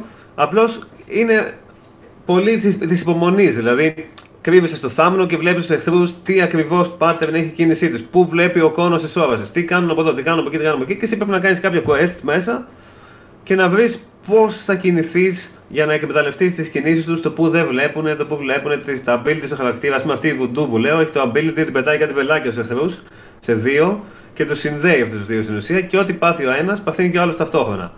Οπότε, αν Ναι. σκοτώσεις τον ένα, σκοτώνεται και ο άλλος όπου και να είναι. Ή πετάς ένα νόμισμα, ξέρω εγώ, και τους αλλάζεις τη, την πορεία, κοιτάνε αλλού. Και περνάς. Ε, ή του, αυτό που κάνει οι άλλοι που είπα, ότι τους ουσιαστικά τους αποπλανεί και περνάνε οι άλλοι από πίσω τους. Είναι πολύ ωραίο. Αλλά είναι πολύ της υπομονής που λέει και ο Βασίλης. Πολύ, Δηλαδή, πολύ. κάθε πίστα μένα μου τρώει μία ώρα και. Ναι, ναι. Ενώ οι πίστες είναι actually 10 λεπτά, ας πούμε. Άμα ξέρεις τι Ναι. να κάνεις ακριβώς, είναι 10 λεπτά. Εγώ μία πίστα δεν έπαιξα 3 ώρες, ξέρω εγώ. Μέχρι να βρω πώς θα το κάνω τέλεια. Πώς θα γίνει αυτό, πώς θα γίνει το άλλο. Ε, Θα ρωτήσω, γενικά η ιστορία έχει κανονική, Έχει, έχει, ναι, ναι, σενάριο έχει κανονικά. σενάριο. κανονική Κανονικά. ιστορία. Καλό. Εννοείς είναι μεγάλη διάρκεια του παιχνιδιού. Κοίτα, έχει 16 πίστες. Κάποιες είναι λίγο πιο μικρές. Συνολικά σου παίρνει σίγουρα 15 ώρες, δεν υπάρχει περίπτωση για πρώτη φορά. Και 20 και μπορεί και 30 να σου πάρει, ανάλογα πόσο. Ναι. Ανάλογα πώς παίζεις την κάθε πίστα. Και έχει, αυτό είναι, είχε βγει ένα άλλο η εταιρεία αυτή, έβγαλε το Shadow Tactics Blades of the Shogun. Της ίδιας εταιρείας είναι. Ναι, ναι, ναι. Ναι, ναι. Της Mimik. Είναι ίδιο στυλ, ακριβώς ίδιο στυλ. Με εκείνο είναι. Απλά σε καμπόικο setting. Είναι ίδιο στυλ ακριβώς. Εκείνο ήταν φο- φοβερό επίσης, το Blades of the Shogun. Και στο Desperados έχουν κάνει ένα πράγμα που. Το, μία, βασικά είναι σχεδόν ίδιο. Έχει ένα καινούργιο πράγμα όμως που δεν είχε το άλλο. Στο Blades of the Shogun μπορούσες να παγώσει το χρόνο και να δώσεις εντολές σε κάθε χαρακτήρα. Α πούμε, είναι δύο εχθροί. Παγώνεις τον χρόνο, χειρίζεσαι τον ένα χαρακτήρα, σκοτώνεις έναν εχθρό, αλλάζεις χαρακτήρα, παίρνεις τον άλλον, σκοτώνεις τον άλλον εχθρό, πατάς play και αυτά γίνονται ταυτόχρονα. Δηλαδή, real time, παγώνεις το real time, δίνεις εντολές και γίνονται όλα μαζί. Αυτό Αλλά μπορείς να γίνεται κάνεις και μία στο εντολή με κάθε Desperados. χαρακτήρα. Στο Desperados όμως μπορείς να κάνεις chain. Εκεί δεν γινόταν. Μπορείς να σκο... Ναι. με ένα χαρακτήρα να σκοτώσεις κάποιον, να τον κρύψεις κάπου και να κάνεις κάτι άλλο. Με τον άλλο να κάνεις τρία πράγματα, να πατήσεις το play και να γίνουν όλα αυτά συνεχόμενα. Αυτό δεν Είναι γίνεται πολύ- πολύ... παλιό. Ή και στο Όχι. XCOM νομίζω. δηλαδή. Στο, στο, στο, ναι, στο παλιό δεν θυμάμαι αν είχε chain. Δεν θυμάμαι. Δεν θυμάμαι. Στο παλιό νομίζω δεν είχε chain. Έκανε μία σαν το, σαν, σαν το Και εγώ έτσι Shogun. νομίζω. Μμ. που εμένα μου άρεσε πάρα πολύ το Desperados. Το μόνο Είναι που με πολύ χάλασε ωραίο. το Είναι- χειρισμό στο PlayStation. Α, Γιατί, εγώ ας το πούμε, παίζω στο- Στο PC μπορείς να πατήσεις κάπου να πάει ο χαρακτήρα και όσο ο χαρακτήρας πηγαίνει να αλλάξεις χαρακτήρα και να κάνεις κάτι. Στο PlayStation δεν γίνεται. Γίνεται καν. Γιατί αφού χειρίζεσαι με το μοχλό το χαρακτήρα. πρέπει- Εντάξει, Δεν δεν, μπορείς ξέρω, να, δεν- δεν μπορείς να επιλέξεις ένα χαρακτήρα να πατήσεις να πάει στο θάμνο και να αλλάξεις χαρακτήρα να κάνεις κάτι άλλο. Ναι, δεν είναι βολικά αυτά τα πράγματα τέλος πάντων στο PlayStation καθόλου. Κάνεις λάθος, επιλέγεις κάτι άλλο κατά λάθος. Πέφτεις από κάτω ενώ θες να κάνεις κάτι άλλο. Πας να πιάσεις τον άλλο, τον κρύψεις και πατάς το διπλανό πράγμα και κατεβαίνεις στη σκάλα. Αυτά παίζουν πολύ στο PlayStation γιατί αλλάζεις στόχο με το R3. Στοχεύεις με Α. τον κέρσερα και πατάς R3 για να διαλέξεις το διπλανό Κατάλαβα. αντικείμενο. Όταν είναι δύο μαζί. Στο ίδιο σημείο Ναι. δηλαδή, μια σκάλα και ένα πτώμα. Πρέπει να πατάς R3 και να αλλάξεις. Πολλές φορές μπερδεύεσαι και δεν το πατάς και πας κάτω, ας πούμε. Ναι. Ναι. Άρα στο PC δεν έχεις τέτοια θέματα να φανταστώ. ε; Όχι, όχι, δεν έχω κανένα πρόβλημα στο PC. Εγώ το μόνο πρόβλημα που, πρόβλημα, το μόνο πρόβλημα που έχω αντιμετωπίσει μέχρι στιγμής είναι ότι μετά από ένα σημείο οι πολλοί χαρακτήρες. Ε, εμένα, ας πούμε, με ψιλοκουράζει το γεγονός ότι έχω τόσους πολλούς χαρακτήρες και τόσες πολλές επιλογές που δεν βλέπω τα, το πώς μπορώ να περάσω κάτι εύκολα. Δηλαδή σκέφτομαι, έχω αυτήν, μπορώ να κάνω αυτό και αυτήν, μπορώ να κάνω εκείνο και τελικά έχω πέντε χαρακτήρες με τόσες πολλές δυνατότητες και απλά διαλέγω το πιο εύκολο συνήθως. Να ρωτήσω, οι χαρακτήρες τους επιλέγεις στην αρχή της πίστας Όχι, ή είναι είναι με το story, με βάση το προκαθορισμένοι; story. πάει. Όχι, με βάση το story, ναι. Δηλαδή, Ε, και σε όλες τις πίστες έχεις Όχι, ξέρω όχι, άτομα ή σε άλλες σε ένα, σε άλλε δύο, σε άλλε τρία, σε άλλε τέσσερα. Ανάλογα Ναι. την ιστορία. τι εκεί, που παίζει είμαι στην εγώ ιστορία. τώρα, εκεί που είμαι εγώ τώρα έχει τέσσερις χαρακτήρες. Ε, ε, Επιλέγεις τέσσερις χαρακτήρες και τους παίζεις όλους. Και ο καθένας εντωμεταξύ δεν έχει μόνο διαφορετικά ότι ας πούμε, ο ένας κάνει αυτό, ο άλλος αυτό. Άλλος ανεβαίνει σκάλες, άλλος όχι. Άλλος κολυμπάει, άλλος όχι. Άλλος κουβαλάει δύο πτώματα μαζί τρέχοντας. Άλλος ένα σέρνοντας και αργά. Οπότε ξέρεις, έχει πάρα πολλούς παραμέτρους να σκεφτείς πώς θα σε δούνε, πώς θα κάνεις και είναι, είναι πολύ ωραίο. Ε, Πρέπει να την Να ρωτήσω, έχουμε. Τι είπες, Παύλο; Συγγνώμη, τι; Όχι, πες τις. Ε, α- έχουμε καουμπόικο setting, έτσι δεν είναι; Ναι, ναι, ναι. Όλα τα Desperados είναι cowboy. setting. Full cowboy λίγη. Ε, Red Dead Redemption, ε, Western, ε, ναι, είναι full western. Ιστορία ναι. εκδίκησης, εκδίκηση, ε, σαλούν. Έχεις με αποστολές Ναι. που μπαίνει στο σαλούν και δηλητηριάζεις το ουίσκι για να σκοτώσεις τον άλλο μόλις το πιει. Γαμάτο. Γαμάτο Έχει αυτό. τέτοια. Ναι, είναι πολύ ωραίο. Πρέπει να σκοτώσεις μία κακό και αντί να πας να διόλο, έχεις ένα που πίνει συνέχεια ουίσκι και πας σε άλλο δωμάτιο για να τη πάρει το ουίσκι να το βάλεις για να το πάει πυρέτρια να τη σκοτώσεις. Να τη σκοτώσεις. Μαλάκα, εμένα όλα αυτά που λέτε μου θυμίζουν Hitman. Ε, ναι, Hitman, είναι, ναι. ε, αυτό είναι. Σαν Hitman είναι. Έχει Hitman. τέτοια. Α πούμε, πας και χαλά την καμπάνα και μόλις πάνε άλλοι από κάτω, ξέρω εγώ, δεν βαβά κάτι και πέφτει η καμπάνα Και πάνω. πέφτει Έχεις πάνω σκηνικά τέτοια. Hitman. Έχεις σκηνικά Hitman σε συνδυασμό με real time strategy. Με... Τέτοια φάση. Δηλαδή είσαι σε πόλη με κόσμο πολλές φορές και κυκλοφορείς ελεύθερα. Δεν είσαι κρυμμένος, ξέρω εγώ. Και απλά, άμα μπεις σε διάφορα σημεία, είσαι κρυμμένος και τέτοια. Έχει disguises. Κυκλοφορεί στην πόλη, ξέρω εγώ, και δεν, σε- δεν σου κάνουν κάτι. Με το που πας σε ένα σημείο που έχει εχθρούς, είναι για alert με το που σε δούνε. Είναι Ε, πάρα πολύ ωραίο. Έχει, πο- έχει πολύ ωραίο setting. Οι πίστες είναι πολύ ωραίες. Ναι, μπορεί να πολύ, τις γυρίσεις και 300. Μπορεί να τις γυρίσεις και την κάμερα ε, 360 μοίρα, όχι 360. Ε, γύρω γύρω, θα Ναι, γυρνάει. γύρω-γύρω μπορεί να τη γυρίσεις για να δεις όλες τις οπτικές από πού μπορείς να σκάσεις. Το μόνο που με προβλημάτισε εμένα είναι αυτό που σας είπα. Ότι οι πολλοί χαρακτήρες μετά από ένα σημείο εμένα με κουράζουν. Εντάξει, η αλήθεια είναι πως Να είναι το ρωτήσω, ε, παιχνίδι. zoom, zoom τέτοια κάνει. Τι, Τι; ναι, Zoom, κάνει ναι, zoom κάνει, κάνει. full και zoom in και zoom out τα πάντα. Όχι σαν τα παλιά. Στα παλιά δεν ξέρω αν το θυμάσαι αυτό. Πήγαινε η κάμερα κανονικά μέσα μέσα στην πίστα και ήταν third person. Ναι, ναι, ναι. Αυτό όχι. δεν παίζει εδώ. Τώρα είναι strategy δεν από το πάνω, top down. Μμ. Είναι πάρα πολύ ωραίο. Δηλαδή, εγώ ο Βασίλης έβαλε 8, πόσο έβαλες. Ναι, αυτό. Εγώ μάλλον το πάω για 9. Γιατί δεν έχει αυτά τα προβλήματα που έχει το PlayStation. Makes sense. Ε, Ναι, ναι. τεχνικά δηλαδή ε, ε, κομπλέ, έτσι. Ναι, Μια πολύ χαρά είναι. καλό. ναι. Μια χαρά. Όμορφο είναι, όχι κάτι παιδί μου να σπέσει στα αγώνια προφανώς. Αλλά είναι όμορφο, έχει αρκετή λεπτομέρεια, δεν κολλάει ποτέ, δεν έχει κανένα πρόβλημα τεχνικό. Ε, ωραία οι χαρακτήρες φτιαγμένοι, οι πίστες διαφορετικές αρκετά, με λεπτομέρειες μέσα full, ξέρω εγώ. Και τέτοια. Δεν επιστροφή. Όπως Ε, περιμένει. Μακάρι, να- μακά- μακάρι να βλέπαμε και άλλα τέτοια franchises που είναι από το 90, ξέρω εγώ, Ναι. και τα έχουν παρατημένα και να τα βλέπαμε να επιστρέφουν Ισχύει. τώρα, ξέρεις. μάλιστα το τρία είναι το καλύτερο. Cool. Το 3 είναι το καλύτερο της σειράς. Εγώ είμαι Μπράβο, σίγουρος. μπράβο. Δεν υπάρχει κάποιο καλύτερο από αυτό στο, από το 3. Είναι ωραία νίκη και για την ε, THQ νομίζω δεν είναι publisher και για Ναι, την ναι. THQ και για την που το έφτιαξε. Μμμ. Μπράβο τους. Ισχύει. Τι καλά. Μάλιστα. Λοιπόν, ε, δεν ξέρω αν θέλετε να πείτε κάτι άλλο για Desperados. Όχι, εντάξει. Εγώ όχι, δεν το έχω τελειώσει για να θέλει ο Βασίλης να πει κάτι άλλο. Ωραία. Να το παίξετε. Όποιος Ε, γουστάρει stealth, όποιος γουστάρει stealth να παίξει Desperados άνετα. Δηλαδή, δεν- Ναι, είναι must. Και όποιος, όποιος, όποιος άρεσε το παλιό είναι Πάνω. Λοιπόν, κυκλοφορεί PC, Xbox One και PS4, έτσι; Ναι, ναι. Λοιπόν, ε, Βάγκο είσαι εδώ; Ναι. Δεν έχω ιδέα για το Desperados και κάθομαι και ακούω για να δω αν με ενδιαφέρει και εμένα. Σε ενδιαφέρει τελικά; Νομίζω Ε, θα σας Με αυτά που λες, ναι. Αν και εντάξει, το Hitman εγώ δεν το. είμαι τόσο μεγάλος φαν του Hitman. Έσκασε μια Δεν είναι βόμβα. τόσο πολύπλοκο όσο το Hitman είναι η αλήθεια. Με την έννοια ότι δεν είναι ρεαλιστική απεικόνηση του stealth. Ότι οι χαρακτήρες είναι κάπως επειδή Ναι, μου ναι, σαν... κατάλαβα, κατάλαβα. Ναι. κατάλαβα. Με Απλά cone of vision, δεν- κάνουν δεν συγκεκριμένα έχω- patterns. Δεν αγνούσα την ύπαρξή του, δεν έχω δει ούτε το πρώτο. Δεν χρειάζεται. Αυτό, ναι. Κομμάντος έχεις παίξει. Ναι, παλιά τα άλλα. ούτως. Όχι. Είμαι τόσο ανίδεος και τόσο... Πιστεύω ότι θα σ' αρέσει αν το βρεις ε, χαμηλά ή δωρεάν. ναι, θα, Δωρεάν όλα καλά είναι. θα το ψάξω. Λοιπόν, λοιπόν δωρεάν. ναι. Ε, του κλείσουμε. Βάγκο, δεν ξέρω αν έχεις να προσθέσεις κάτι άλλο. Όχι, εγώ είμαι εδώ και ώρα έχω τελειώσει. Λοιπόν, αφού τελείωσες εσύ, θέλω για να τελειώσουμε όλοι εδώ πέρα μαζί.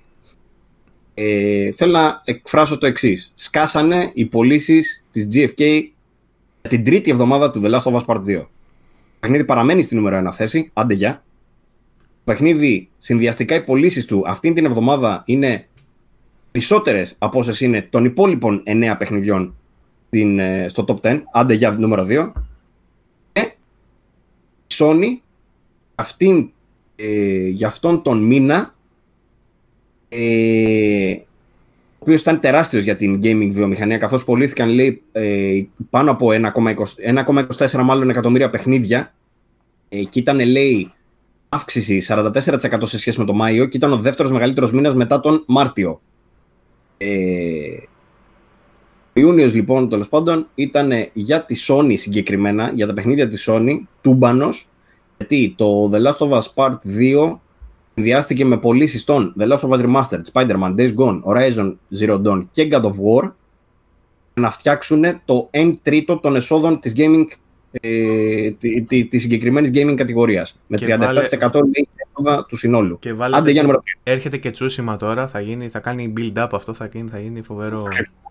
Οπότε η Sony με λίγα λόγια έχει πάρει σόβρακα και δεν το λέω καθόλου φανμποϊστικά, το λέω για όσους λέγανε την προηγούμενη εβδομάδα που τους είπαμε ότι ε, παρέμεινε στη, θέση- στην πρώτη θέση τέλος πάντων το Last of Us Part 2 και έπεσαν 80% οι πωλήσεις που ήταν πάρα πολύ λογικό, αλλά κάποιοι το χρησιμοποίησαν αυτό για να πούνε ότι έπεσε 80% είναι πάρα πολύ. Δεν είναι πάρα πολύ, είναι το φυσιολογικό, τόσο πέφτουνε. Ε, ότι παρέμεινε και τρίτη εβδομάδα και παρόλα αυτά ε, ξεπέρασε πάλι όλα τα, προ- τα υπόλοιπα παιχνίδια. Αυτά ήθελα να αναφέρω. Δεν ξέρω αν θέλετε να ακούσετε πιο συγκεκριμένα κάποια νούμεράκια, αλλά νομίζω ότι ήδη ανέφερα αρκετά, όμως μην κουράσουμε. Ναι, όχι. Γενικά είναι καλή αυτό το μήνα και οι πωλήσεις των κονσολών και γενικότερα ήταν πολύ καλύτερος μήνας για τη βιομηχανία. Βοή- Και βοήθησε προφανώς το The Last of Us Part 2 και Οπότε, άλλα πολλά. Λένε, αφού πάνε όλα τόσο ωραία, ας, ας βάλουμε 75 ευρώ τα παιχνίδια για να, να χαλάσουμε λίγο το momentum. Ακριβώς έτσι. Ωραία. Λοιπόν, Κάτι- κάτι αυτά. ακούγεται από Πόσες τον ώρες Άρη. μιλάμε, τρεις ώρες; Ναι, Από πρέπει- μένα ακούγεται. Ναι, από σένα κάτι περνάει. Τέλος πάντων, δεν πειράζει γιατί έτσι κι αλλιώς φτάσαμε στο τέλος της σημερινής εκπομπής. Νομίζω σιγά σιγά ήρθε η ώρα να κλείσουμε. Ε, Ήσαμε τριώρο. ναι, Ε, πάνω κάτω. λογικά. Θα δούμε. Θα δείξει μετά. Κόψε ράψε γιατί είχαμε και κάποια απρόπτα. Λοιπόν, ε, να ευχαριστήσουμε τον κόσμο που μας ακούει κλασικά. Ε, να σας πούμε ότι μπορείτε να συμμετέχετε στις συζητήσεις που κάνουμε που τροφοδοτούν αυτή την εκπομπή και μεγάλο μέρος της ασχολείται με τα σχόλια που παίρνουμε ε, στο gaming community, VG24 Gaming Community στο Facebook. Μπορείτε να μας αφήνετε τα σχόλιά σας κάτω από τα βίντεο, να μας ακούτε στο Spotify και σε όλες τις υπόλοιπες υπηρεσίες για podcast που ανεβαίνουμε. Να, μπορείτε να μας δείχνετε την υποστήριξή σας με τα like σας και με τα subscribe σας. Και εννοείται ότι σας ευχαριστούμε σε κάθε περίπτωση για όλο αυτό που κάνετε και για τη στήριξή σας. Ιδιαίτερα κάποιους φίλους με τους οποίους μάλλον με κάποια άτομα που έχουμε γίνει και φίλοι γιατί, και είμαστε σε πολύ συχνή επαφή πλέον ε, παίρνοντας ως εφαλτήριο αυτό το podcast. Γνωρίσαμε κόσμο που δεν γνωρίζαμε πριν.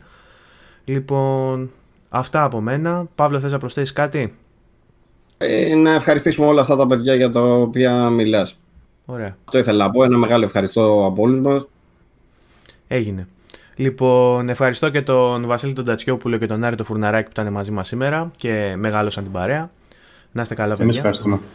Ανανεώνουμε το ραντεβού μας για την επόμενη εβδομάδα με νέο επεισόδιο VG24 Podcast και εννοείται επιφυλασσόμαστε και για τα specials που θα γίνουν, ε, τα θεματικά σε, σε σχέση με όλα αυτά που είπαμε πριν και για τον Ghost of Tsushima και για τα παιχνίδια της Ubisoft που θα πιάσουμε στα χέρια μας μέσα στην επόμενη εβδομάδα. Να είστε όλοι καλά και τα λέμε το άλλο Σαββατοκύριακο. Γεια σας. Γεια σας. Γεια.